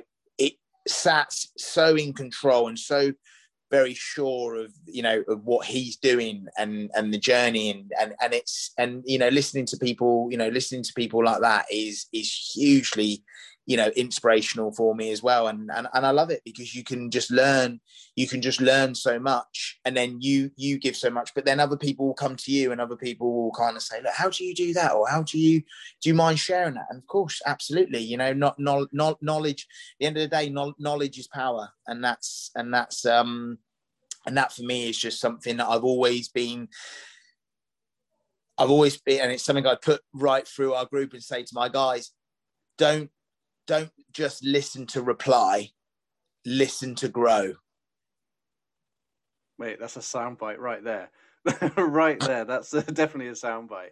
And um, it's interesting you should talk. Just going back quickly to Gordon, that you should talk about Gordon because Matt Abé was on uh, fairly recently, and my my curiosity was that obviously we've seen Gordon on TV, and this this you know this formidable character within the kitchen environment. But what I'm starting to learn from from Matt and also from yourself is this this um, I don't know how to put it, but this you know this mentor, this person who you know listens and takes interest in in you as a human being and in, your professional growth, and it's a side perhaps that isn't that well publicized, I would say, but it's a really interesting insight that I've learned over the last couple of weeks. You've just hit the nail on the head. The the the big the the thing for me that shocked me, I, I left I left Royal Hospital Road in 2003. I was at Petrus Centre to 2005, and I left, and I did not see I did not see Gordon at all for. Um, so Gordon started. Gordon came to Cornwall when Clare Smyth, when Clare Smyth got married in two. I think it was. I think it was around 2014, something like that maybe a bit earlier. And sort of, I saw when Gordon came and had a Gordon came with his family to Rojano's, had something to eat. Um, I went over, said hello. Obviously, it was quite. Uh, I was quite like, you know, it was quite a um, you know, thing for me. You know that he was actually like, by me, he's eating, he's eating in, he's eating in one of our restaurants. Amazing. Uh, and then over time, as you say, he's just then become, you know, again, like, you know, a really brilliant, like, mentor in my life, you know, like, you know, great to kind of bounce ideas off. And, and as you say, which Matt Abé's, uh, Matt Abé's told you, yeah, um, uh, incredible. You know, just if you think for one minute that this is just someone that's gone all Hollywood and is just filming show after show after show, and then just has like teams of people taking care of the businesses, honestly, you could not be fur- further from the truth. The thing that the thing that blew me away the most was was like you and like everyone, you see Gordon late, you know, um, uh, courtside at a Lakers game, you know, with you know with David and um, with David Beckham and um, and family and stuff, and you see like you know just like like how massive he is in the US. We all know that you know for a British person in any industry to crack the US is phenom- is is just phenomenal. Yeah. But then when you were when you're with him right now, he it, one thing I was so like just he is so up to date with the industry, and I just thought that like Gordon would still be like you know the the restaurants of the of the days like when we were in London. He knows like he knows where all the restaurants that are making a noise, where who what chefs are coming through, what what restaurants in the in the um, outer regions, you know, not just London. Um, his businesses talking to him about business. Yeah of course he has to have a you know a, a, phenomenal team in place to kind of you know to to run those businesses and and and to adhere to those standards. But it's it's it, now that, that that seriously is you know like like I say you know a, you know a seriously unique kind of you know like human being. And he's and and I think I think as well he, the way that he's just remained at that constant you know he has you know you've got three Michelin stars, but then you've got like street pizza and um, burger and like and then the, the the places in the US and just everything. It's it is it's it's it's it's, it's phenomenal, but yeah, it's it's Gordon is Gordon is not La La Land, and and I I I honestly thought that when I sort of went to see him, I just thought he would be very Hollywood, and and so you, you could not be further from the truth. So in touch, so on the pulse with everything within his within his his world. It's amazing. Hopefully, one day we'll be able to get him on here. I'd love to. I'd love to hear his point of view. well, you never know. That would be class. That would be awesome. But um, I suppose then for me, first off, um, just going back to what you're talking about self development. I don't know if you had a chance to read it yet, but Jay Morton's book, Soldier. If you want a military, not just military, but an SAS view on leadership, but the best bits about leadership it is class. So we often compare like the kitchen environment to the you know the hierarchy systems yeah. of the military. And Escoffier, as we all know, there was yeah. it's a military based system. This takes it a step further. This is like looking at the way that you run your teams within hospitality and not just making it the army, but making it the bloody SAS. And yeah. some of, and as you say, taking little nuggets of that and applying that to how you run in terms of your teams, how you run yourself. There's some real nice paradigm shifts in there. So if you are interested in in something a bit different, hit that one up. But that's not so much of a question. I just wanted because again, like you know, I was I spent the whole reason why I'm on this journey now is I spent the last sort of two or three years plowing every spare hour of my day into listening. And it could be something like Grant, Grant Cardone. Have you heard come across him? No, I know Jay Morton because I'm a, uh, I love I love all of that. So I've like listened to Ant's books, um, Jason Fox, um, and I listened to Jay on a podcast with um, uh, called Run Pod. Okay. With uh, Jenny, uh, yeah, Jenny, and and he was brilliant on that. So uh, now, what's what's that one called? Soldier. Soldier. So it's his book that he's released yeah. now. I'm waiting for him to get back from Bali, or hopefully by the time this goes live, we might have even interviewed him. But I'm I'm hoping to get him on the podcast because I'd like to tap into explore some more of the things that he's put in his book about leadership and the different styles. Um, you know, there's one thing about the SAS, and I can't remember the exact ones for the life of me. It sounds really bad, but it was about the SAS worked to four core principles, which is like humor, integrity, um, and there's another two as well, which I just thought were it was like the epitome of where we want to get to as an industry. And like, oh yeah, not treating people as numbers, you know, everyone's equal. Yeah. And and all of these sort of like these core principles that I thought were incredible. But um yeah, so soldier, and he talks about you know small things like setting yourself healthy habits, like getting up in the morning. He gets in um, the wheelie bin out back that's got full of ice cold water. Then he'll start by doing like you know 200 squats, 200 sit ups, 200 burpees. But he says if you can't do any of those, then just do five of each and start building that into a healthy habit and a routine in the morning because you're a human being and your potentials are limitless. So you might as well start, you know, utilizing that, and that carries on through the rest of your life. And it's just there's some there's so many like paradigm shifts and pearls of wisdom in there that are well worth uh, well worth anyone listening to. But going back to questions, yeah, going back to questions. So, in terms of culture, you talk a lot about family culture. Um, what has sort of been the, the the key one or two things that you've identified over the last sort of ten years that allows that promotes a healthy and happy culture within the team environment? Uh, humor one you just mentioned there from you know like like from the um, SAS yeah humor um li- li- really listening to you know to people's problems at the end of the again goes back to what you're saying you know people they're not just numbers you know it, it can't just always be about doing the job getting the job done. Um again you know that's what we're there to do but people have problems. People have things that they need you to help them deal with. Um, certainly, you know, mental health is, I've really kind of noticed in the last few years of running a business that that now is a huge, huge part. And that's because everybody is so much more aware of it um, than what they were before. And, you know, these problems haven't just all of a sudden started now. They've been there forever, but where people talk about them now um, with things like this, you know, like Burnt Chef Project. And that, that to me is, that to me is the you know the absolute fundamentals of, of of of what we do and that's just kind of like you know being kind to one another as well as like working hard the one i gave you earlier you know like listening um gratitude like and staying teachable you know always you know really staying teachable and you know i put that into you know to all my guys and you know and like you know when they when they go out as well you know like you know and just kind of like sometimes you know and we've all been guilty of it as chefs you know certainly in the earlier you know going out and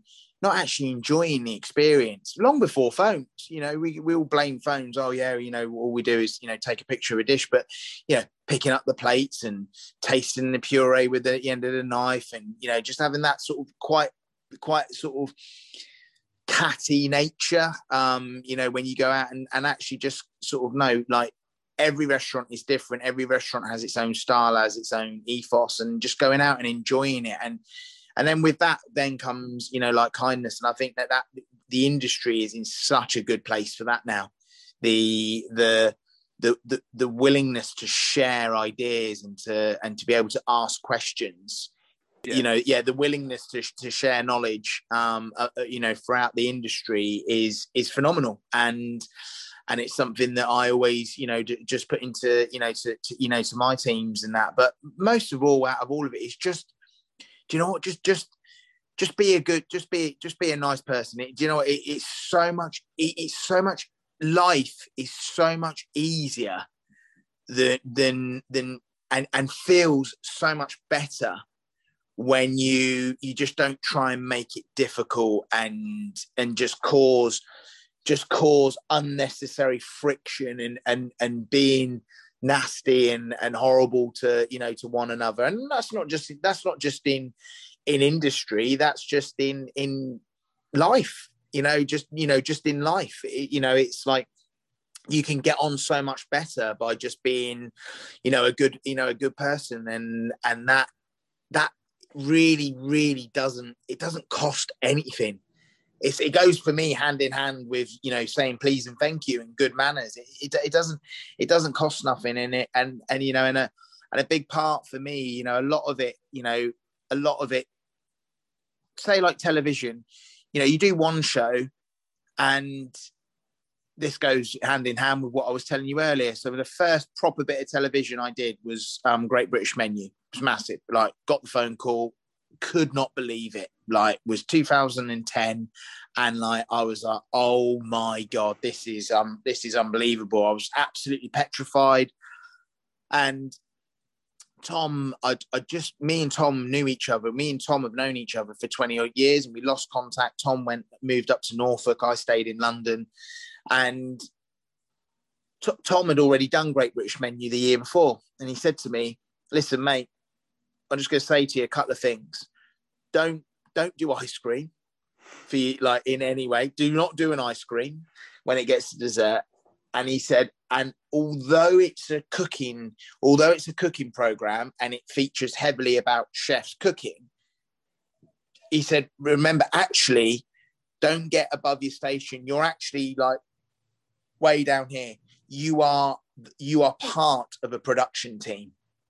And don't go in there thinking that like well i'm the chef and i'm cooking because if you do like you you won't get on and i think that's in my nature anyway but i went in there and i really like sort of stuck with that and i watched like other chefs but certainly when it got to like you know finals week and all of the crew, you know, can you can we just have a quick interview? Can we just do this? And they were so uptight and they were so like, oh, no, I'm like my, my sauce is good, or this is cooking and that and stuff. Whereas to me, I still had those same problems. I still had a sauce that needed reduced, and I still had something that needed cooking, braising, confying, and I was absolutely in the weeds. But there was always that bit of advice that was like, no, make time for the, you know, make time for the crew. And then when you go all the way, which I did, which was so you know so so happy to do, you built this amazing relationship with people that I'm still friends with now, like Nikki Baker and Sarah Myland, and sort of like you you you got to the end of it and you were like this real family. But yeah. then these people, they they they all split up I go back to I go back to Cornwall. They all split up and they go on to their next jobs. And some of them were going to work on a, some of them were going to work on a show with James Martin. Some of them were going to do Gordon shows, stuff like that. But they remember you for being yeah you're you can cook and you're a good chef, but they're actually like, do you know what? He's really nice to work with, and he's and he's nice and and like and he understood that yes, he's got his cooking to do, but yeah, we've also got a television show to make as well. It's not all about him and his cooking. We're trying to make a television show as well. And then they talk talk about you, and then they recommend you, and then you get a phone call, and you're like, "Oh, uh, hi, yeah, I work on Saturday Kitchen, and um, I was working with I was working with such and such from Great British Menu, and um, they passed your number on." And do you see where I'm going with this? Creates yeah, a yeah. pattern because you're not you're not a dick.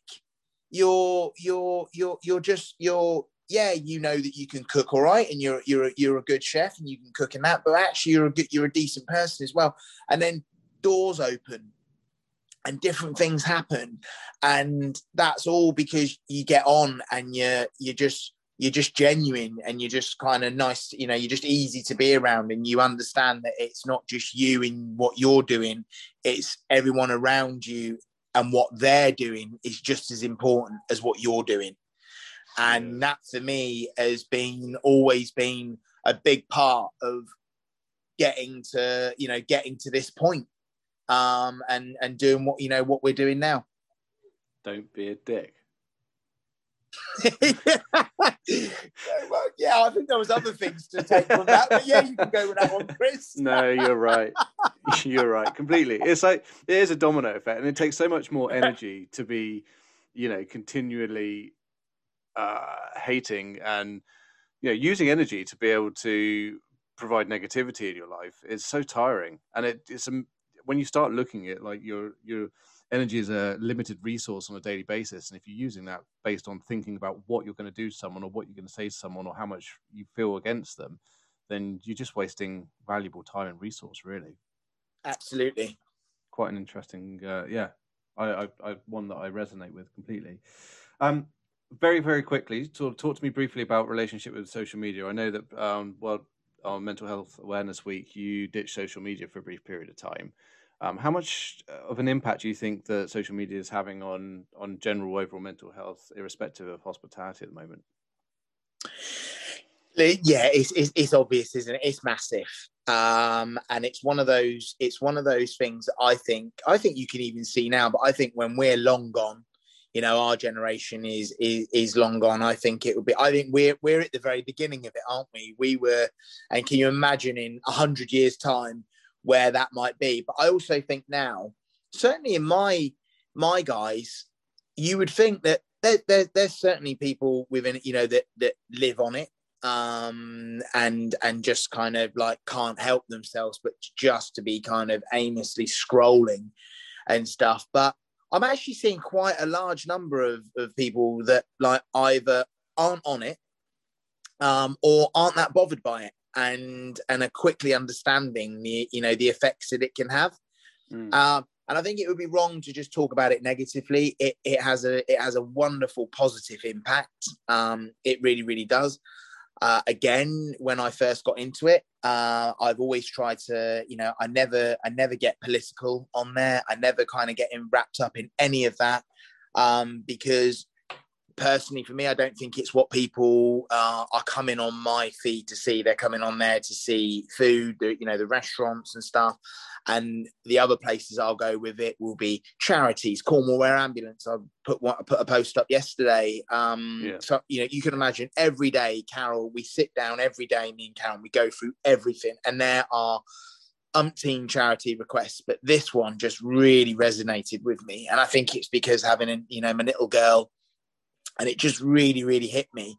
So you know we we helped and you know we put it on. So i think for that sending a great message i think it's a brilliant tool for your businesses um, if you use it smartly. Um, and i think also as well it you know certainly now you know it can bring it can bring kind of joy and you can learn from it and you can watch things or watch clips. You can be you know you can be very sort of it can be very informative and and sort of very um, information um, led. But we would also be very naive if we didn't think that there are millions that it gives huge anxiety to.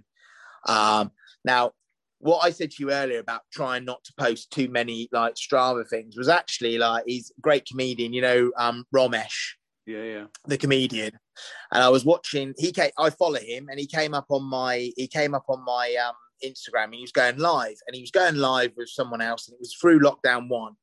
And he was like, and I, because he's so dry and and in, in, his humor, and he was like, oh, you know, so what have you been up today? And the guy he's interviewing is like, oh yeah, I um, yeah, I uh, went out for a like six mile run, and then he was like, yeah, I saw you put you put that on your you put that on your feed, didn't you? And he was like, yeah, yeah, I did. He was like, yeah, he was like, just to let you know, it's people like you that make me feel so shit about my life.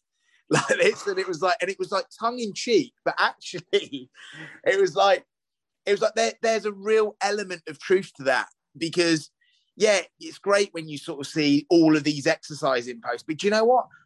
it's all very well going, yeah, but I do it to inspire it. But some people, some people are just in a rut, and no matter how many posts they see of people exercising, it's not going to get them out of that, you know, that rut. Yeah. yeah. Um, and so, my point there is, is that is for me one of the one of the kind of the feeds that is that is social media. That's it's that's a very good example or whether it's you know looking at someone that's super fit super rich you know like beautiful or all of these things or they or their life looks phenomenal and stuff like that but it's been said a million times and i but i just think actually now people are quite aware that actually no do you know what that person's life isn't necessarily like that it's a it's a split it's it's a nanosecond you know of a push of a button it captures this moment in that person's life and you know, I think we're like with anything in life. It, it's it's like eating, isn't it? It's moderation. If you if you go say right for the rest of my life, I'm just going to eat this way, then you're going to eventually you will crash and burn. But if you kind of say, well, look, most of the time I'm going to try and eat really well, but actually, do you know what? If I fancy fish and chips or a McDonald's or whatever, then I'll have it because then it gives you the balance, it gives you the moderation.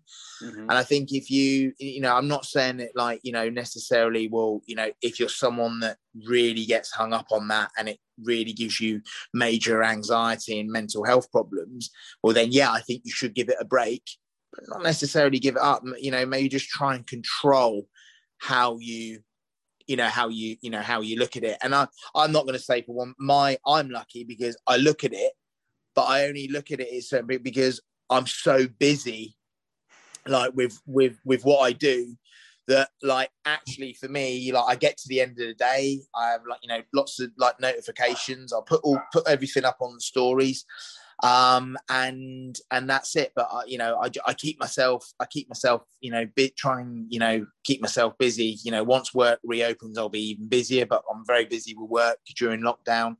Um trying to stay trying to stay active. Um and i stay active and really honestly not because you know, when I was when I certainly like when I was working for Gordon, I, I was like I was really at my fittest. You know, like I was I was kind of like I'd lost like a lot of weight working somewhere like Royal Hospital Road, and I was felt good. I was like always in nice clothes, and you know, felt re- sort of really good. And kind of I've always always struggled with my weight always eh, you know from the moment I can remember you know like I remember going home as a kid and saying to my mum mum why why am I a different size to like a lot of the kids at school?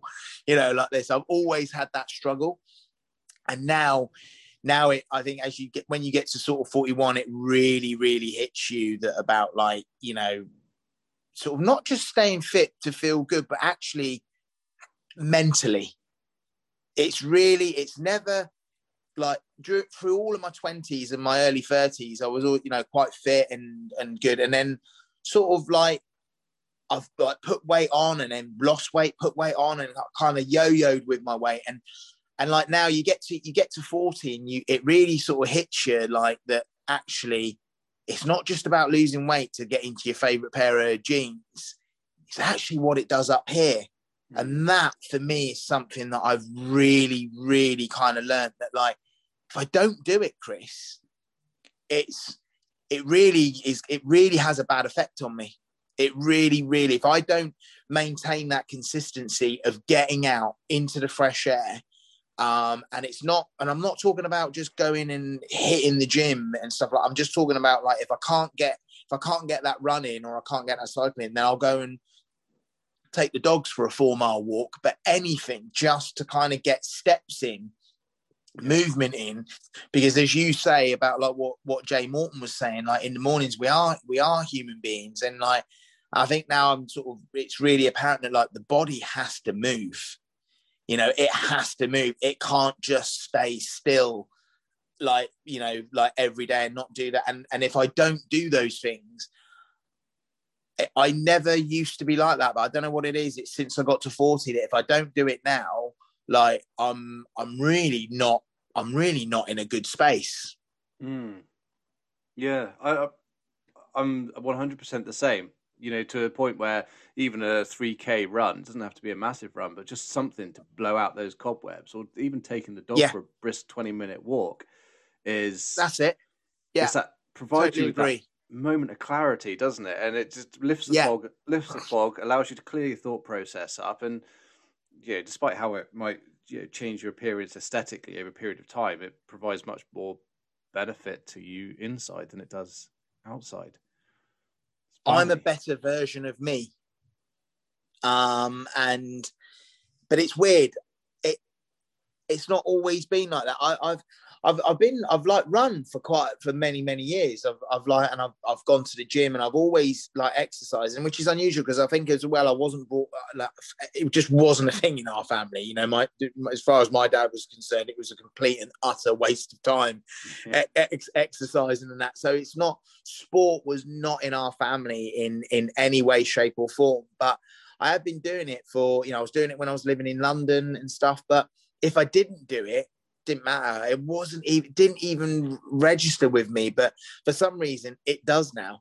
It it mm. really really does, and perhaps that's just the sort of the way you know as you sort of progress in life and and get you know progress with age it, it becomes more apparent i don't know but um certainly for me like exercising is uh it, it is an absolute must not not like you say, not not for the yeah. I'm not to lie, the aesthetic reasons are great. You know, like you because no matter what, you just feel good, don't you? You feel really really good, and when you feel when you feel sort of lethargic and fatigued and stodgy and because you know that you've put the wrong fuel into your body and you've not been kind of exercising that feeling is just it's it's it's just not a nice feeling um, but when you're eating well and exercising it's honestly it's it's it's phenomenal what it does for the yeah what it does for the mind. Massively so. And it, i talked about it before on this podcast. There's a book by johann hari who's um he's a an ex ex journalist but he went on like a 44,000 world trip to establish the different causes of anxiety and depression. Um, and one of the things that he touched upon, one of the sort of reoccurring themes throughout that book for the nine different reasons that he found was that as human beings, we haven't really changed much from when we were roaming the African plains. You know, our, our innate needs are still exactly the same, which is to move because we used to we used to migrate. You know, for security, yeah. for balanced nutrition, and that's why like fasting and those sort of things have started to come back into it as well because there used to yeah. be a period of time where we wouldn't eat for two days. Yeah. Then, you know, we would eat gorge, but we would, you know, we would, and it's it's just stripping it all back down to its bare basics of we as animals used to live like this, and we didn't do too badly.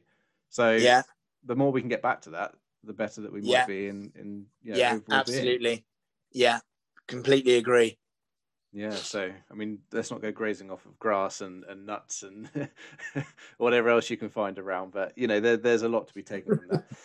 Um, one last final question before we wrap this up. Then, uh, I mean, you've covered so much during this, so I think uh, we might be covering our ground. But in all fairness, I need to ask you. So, if you were to travel back in time and have a word with the 18-year-old version of yourself, what what advice or what information would you give yourself?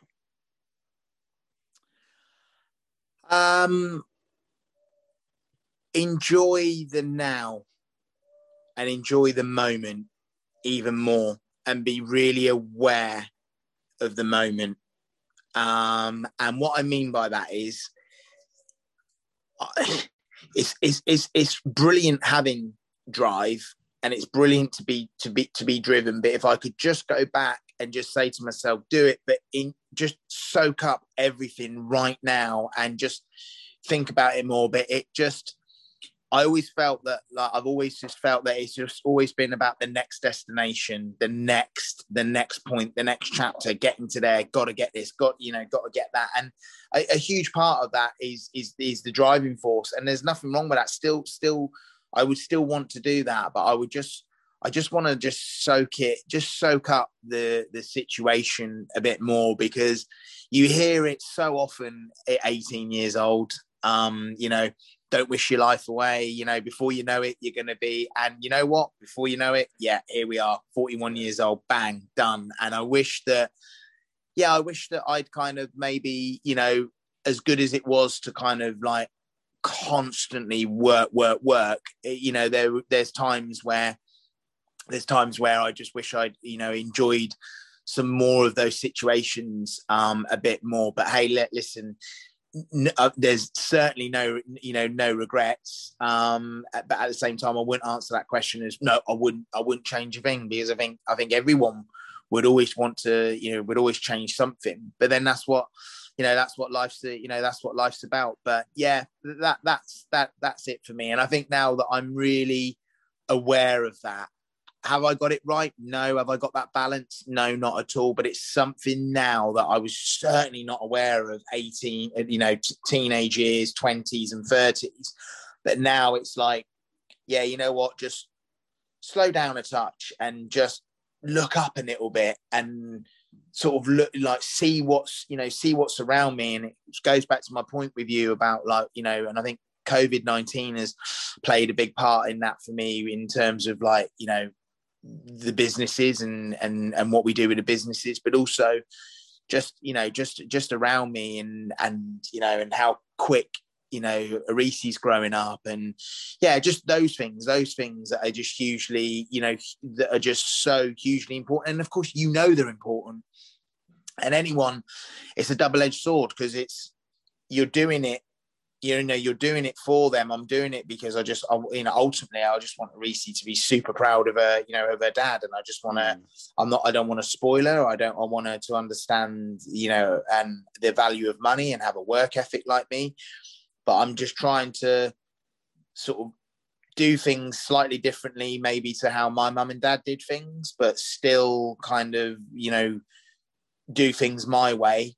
But yeah just like look after your family. And then but then sometimes in doing that you're working so hard that you're you're you're, you're missing out on things but you're not missing out on things because you don't want to be there. You're doing them because ultimately you're trying to do it for your family. Yeah. um and that is that is such a hard balance to you know to you know to strike that you know to kind of get that balance of you know of it's having that family time, but also, and my biggest thing is is is just I just live with a constant fear, Chris, a constant fear of of losing it and losing it because I took my eye off the ball or I made some bad decisions. Yeah. And then if I've made those bad decisions, you know, if I've made those bad decisions, but then I but then when I'm doing those, I have this real guilt that I'm not I I have this I have this real guilt that I'm not there for for Cece and Emma and stuff. And and and it's real and then when you're and then when you're doing them and you're enjoying that time you have this guilt that like you know like oh should I you know should I be there? Should I be on should I be on service? Should I be here? Should I be there? And that and stuff. And that that's something that I've I've spoken with you know with Gordon quite a lot. It's something that you know he he sort of told me you know when he was kind of my age you know like what what it's like. And and I suppose I suppose I'm at that point at the moment. I feel I definitely feel I'm getting better with the with with the with the way I'm handling it. But it goes back to what you said earlier about you know how you know with five businesses for a long long time it's like I'm not running these businesses; they're running me. And when they run you, there's no time for anything else. Nothing. There's no time to kind of go like right I'll, I'll, I'll, you know like and I'm and I it's my fault and, it is, and I'm not saying it's it's my fault you know I, I always have this thing you know DHL aren't going to deliver me the solution it's not going to come with an Amazon p- package that like here you go here's how it works it's all I've got to be the one to change it. I can't make excuses. It's down to me. But I'll I'll say to myself, right, I'm I'm working. I'm going to run home. I'm going to, you know, so from Padstow to where I live is about um, six and a half miles. I'm going to run home, see the girls, have a bit of um, tea. But no, no matter what, when I'm in work mode, this will happen, that will happen. Someone wants to know that I'm doing this, I'm doing that. And I don't have the discipline. I just always will say, no, work. It's work. It works more important. No, that run, that run that's going to help me and look after me. Don't worry about me. It's not, you know, like it's not about me. I'm going to now go and I'm going to now go and do this and sort this out and sort that. And then after a while, you get into this rut and then mentally you're not in a good place because you're not you're not exercising you're not you're not you're not releasing those great endorphins and getting that dopamine hit um, and before you know it you're you're in a you're in a really you're you're sort of in a really bad rut and that is a major major thing for me is is just this constant guilt and constant fear of of lose of what of, of just losing it and making and making bad decisions and looking at other people that have that you know and when you read of like where did it go wrong? Why did it go wrong? How what what did they do? And when you and I, as much as I'll read the the inspirational stuff like we were talking about with people like Jay and Ant Middleton and people like that I also look at people that are very honest about where things have gone wrong. And you sort of try to think right okay and you you don't want to do that. And it's it's it's a vicious circle. Um, but you can't just keep saying oh it's a double-edged sword. Oh it's a vicious circle. Oh you've got to do something about it. And you just got to keep trying and never giving up and finding a way to make it work and i feel that i'm i feel that i'm getting there like i really am getting there but that's just being really from the heart and being very honest and, and you know and open that i've I I really suck at that, and I've and I failed. I failed my, you know, I failed my family at times. I failed my myself, um, work because you just, you just don't, you just don't get that balance right. And and you know, but when you know, you know that you're you're as long as you're as long as you're working towards it, that's all you can. That's all you can do. But I hope that sort of because I I imagine not just in the hospitality industry, but I imagine that what I've said there resonates with a lot of people. Um, and you know, just know you, you're not alone. You know, some you know, you know, people who I know that are at the absolute top of their game, you know, feel you know feel like that, and it's a very hard balance to you know, it's a very hard balance to strike. X, yeah, be kind to yourself, but yeah, yeah. I it's so funny that you should mention that because I said to my wife before I left this morning, I said, today's mm. today is for the first time in like six months where I've looked at my diary and I've got an afternoon relatively free. So I've agreed to go for a run with my wife and, and the kids on the bike later on. And I said, I feel this insurmountable amount of guilt that I should be doing something, I should be introducing a new service or working hard, or what happens if suddenly someone comes up with the cure for mental illness and you know everything just disappears tomorrow? Then I've got to go out and get a you know a, a job and support you guys and make sure it all works. But this this constant, as you say, this fear of is it going to be here tomorrow if I take some time off? And what else could I be doing instead of spending time with my family or, or you know, not working seven days a week? It's there's a lot of psychology in that, and that's perhaps one for a, for a different day. Yeah. But yeah, it, yeah, yeah. Well, you do, don't we? You do, and and and then you you know, and then when you do take that time off, you then and I'll, I'll happily admit it, I I I bring work home, and I and I don't I don't change. I for, for, for a long time to take that hat off and put on the family hat and be and be that guy now like net, sometimes I, I, get it really right and I, and, and I get it right when I'm when I'm eh, I've got uh, when I've got the other things right. But when I'm in that when I'm in that you know just that work work work and that and I I, I can't switch off and and and and I don't think you really ever can when you've got your own businesses you you just don't um, but like when you go on a holiday, you know, it, it's it's three or four days before you even begin to start to get into the holiday. Yeah. And you know, it's, you know, and me and Emma was saying the other day, I mean, I think this goes for everyone, but do you remember back in the day, like, you know, uh, you went on holiday for two weeks, right? I've not been on holiday for two weeks since like well since I was probably going on holiday with my parents like, yeah. and I think me and Emma when we first met we had a holiday in Lanzarote for two weeks but certainly since having the businesses you know we've the you know it's a holiday's a week but mm. I'm I'm like four days of that I'm kind of like really you know like not in a you know, not in a, you know, I remember like our last our last holiday, it was it was it was good. I was like, right, okay, this is really good. I was I was doing the food at the GQ Men of the Year Awards. It was in 2018. It was really good, amazing thing.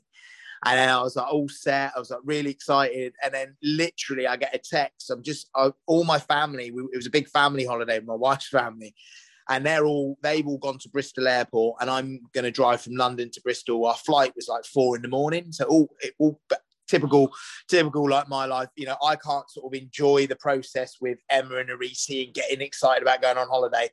They're meeting me from they're driving from Cornwall to Bristol, and I'm driving from London to to Bristol because I'm doing the GQ because I've like I've got to do it. It's it's it's an amazing thing to do. Uh, anyway, really good, went really well. People really loved the food. It was a, it was a great night. And then literally someone sends me a text and said, "Oh, the good food guide's out." They had launched it like it whatever like 11 o'clock at night and or they'd launched the link.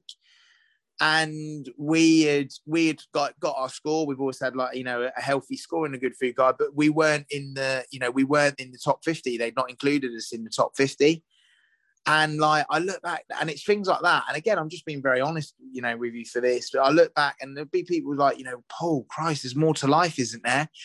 But that to me was was important. And it was like and it was like right okay we're we're not we're not as good then. Why are we not you know we we've been in the top 50 for the last few years. We're not in this year. And you know i took that you know i took that then on my holiday. Mm. um and then like it was the first night and emma was like what's wrong with you? And and i was like oh no no i'm fine i'm fine i'm fine. She was like tell me now what's wrong. So i told her. And you know and this is where this is where like when people say, "Oh, behind every successful man," bullshit. Like it's not behind, it's it's in front. It's clearing the path. It's building you back up. It's putting you back together. It's standing by you. And and when everybody else is just wanting from you and and sort of wanting to take from you, that like this person, you know, like is there. You like for me, Emma is like it's not behind me. It's like she she's she's the one that's in you know way out there in front and I like like got a massive bollocking. Right? like, it's just like, are you like for God's sake, what are you talking like? You know, how is that even important? Why is that? and really made me wake up as if to say, like, get a grip, Paul, like get a, you know, get a grip. But you become absorbed and you become absorbed in your work and obsessive about your work and what you do and, and, and, where you are. And, and that's that, that that that is also a good thing because it's it's it also brings you know incredible reward in in what you do. But yeah that's that's kind of yeah another another little insight. And so anyway the next day i was like okay yeah actually okay fucking up let's let's get on let's get on with this and, and we we and we you know we had an you know we had an amazing time but um yeah that that that little snippet there is i could tell you millions of of, of sort of stories like that where but again, it goes back to like what my dad said as well. You know, all those years ago, it, it goes back to kind of you. If you sign up for something, make sure you know what you're signing up for. Stick with it. Make your bed, lie in it, and and and and go for it. And you know, you're gonna you're gonna have you know you're gonna have rough times. You know, you're gonna you're gonna have many a rough times, and you're gonna also have great times as well. So an old proverb that I keep hearing: fulfillment is not the destination; it's the journey. Yeah, yeah, abs- uh, you know, abs- absolutely. You know, it's um, you know, there was one I there was one I actually heard the other day, which I thought was brilliant, and it was like, "Smooth seas do not make great sailors." True. And I was like, do you know what? That's that is that is it there. I'm I'm having that one. That's fantastic, and it's and it's true it's absolutely true. It's, it's what makes you. You know, I'm I'm you know all the mistakes. You know, if you don't make the mistakes, you don't grow. You don't get better. You you grow and you you get you just keep on going as long as you're willing to listen and grow from them and try not to make the same mistake over and over again but mistakes are uh, they're pivotal because they they they they're what make you they're, what make they, they're what make your journey and and they they they, they drive you um you know harder and to become you know the best version you know the best version of you. And that that, that that's probably where i'll probably end it as well you know speaking to you is is that um do you know what? I'm i'm at that point where i'm just trying to make the best version of paul and i'm nowhere near that you know i'm nowhere near that. But you know as long as i just keep trying to then you know then i think then you, you, you can't you can't really do more than that. As long as you it's the same as i say to the guys you anyone any any sort of chef that stands there and looks at the, what they do and themselves and everything that they do and says it's perfect is is wrong quite frankly you know there's but if you're if you search for perfection if you constantly search for excellence then you will everything else will just fall into place. But the minute that you the minute that you look at something and put that ceiling on it and say it's there it's trust me you're not perfect. You've just become complacent. And another one is eh, you know another one as well which i'm always constantly you know we as chefs we're we get quite a lot of praise. Oh, that was delicious. That oh, that was amazing. Oh, that was fantastic. This is brilliant. Oh, you know, we, you know, we ate, we ate with you, and we think it's far better than here. And when you hear that, you're like, oh yeah, yeah, yeah, and stuff. But never, ever, ever believe your own bullshit. Never believe in, never believe in the hype because the minute that you remotely listen to any of that and you believe the bullshit and the hype, you're you're, you're on a slippery slope Mm. You know, it's nice, it's good, but you know what? You're only as good as that last. You're only as good as that last service. You're only as good as that last thing. Just the next day is a new day, and you go out there and you do it all over again. Paul, thank you very much. Thank, thank you. you absolutely thoroughly enjoyed it. Thank you very much for having me, Chris. Mate, that was class, and I think and I think lot... what you're doing is amazing, mate. It's absolutely amazing, and it's it's it's phenomenal, and it's something that is huge across the world. Um, it's huge in every sector, every industry, um, and our industry, you know, really needs something like this right now, and stuff like this for people to listen to, and all the other things you're doing, and that. So, yeah, it's it's unbelievable, mate. Well done to you, phenomenal. It means a lot. Thank you very much. It's um, just trying to do the best that I can do for the industry that we all love, really. So we'll keep going. We'll keep ploughing on. So um, I appreciate that, and thank you for your time. And uh, well, um, thank you. Take care. Thanks, Chris. Bye bye. Cheers. Bye. See you. Bye. Bye. Well, that was another episode of the Burnt Chef Journal, and what a phenomenal episode. Uh, Paul was an absolute legend during that, and we discussed so many interesting topics. Um, you know, it's great to explore his views on mental health, on staff, on you know personal growth, development, health, all of those subjects. And I really hope that you know, despite the fact it was a slightly longer episode than usual, you guys stuck with us to the end and, and found as much use and in, insight as I did with that. So. Thanks again to Paul and uh, to Carol for, for helping us sort that out, and uh, we look forward to seeing you all again next week. But in the meantime, if you want to support the Burnt Chef project, please do head across to our website, www.theburntchefproject.com, where you'll find a whole host of resources uh, where you can purchase items of merchandise as well, and that helps continue our ongoing work. So, again, thank you very much, and we'll see you soon.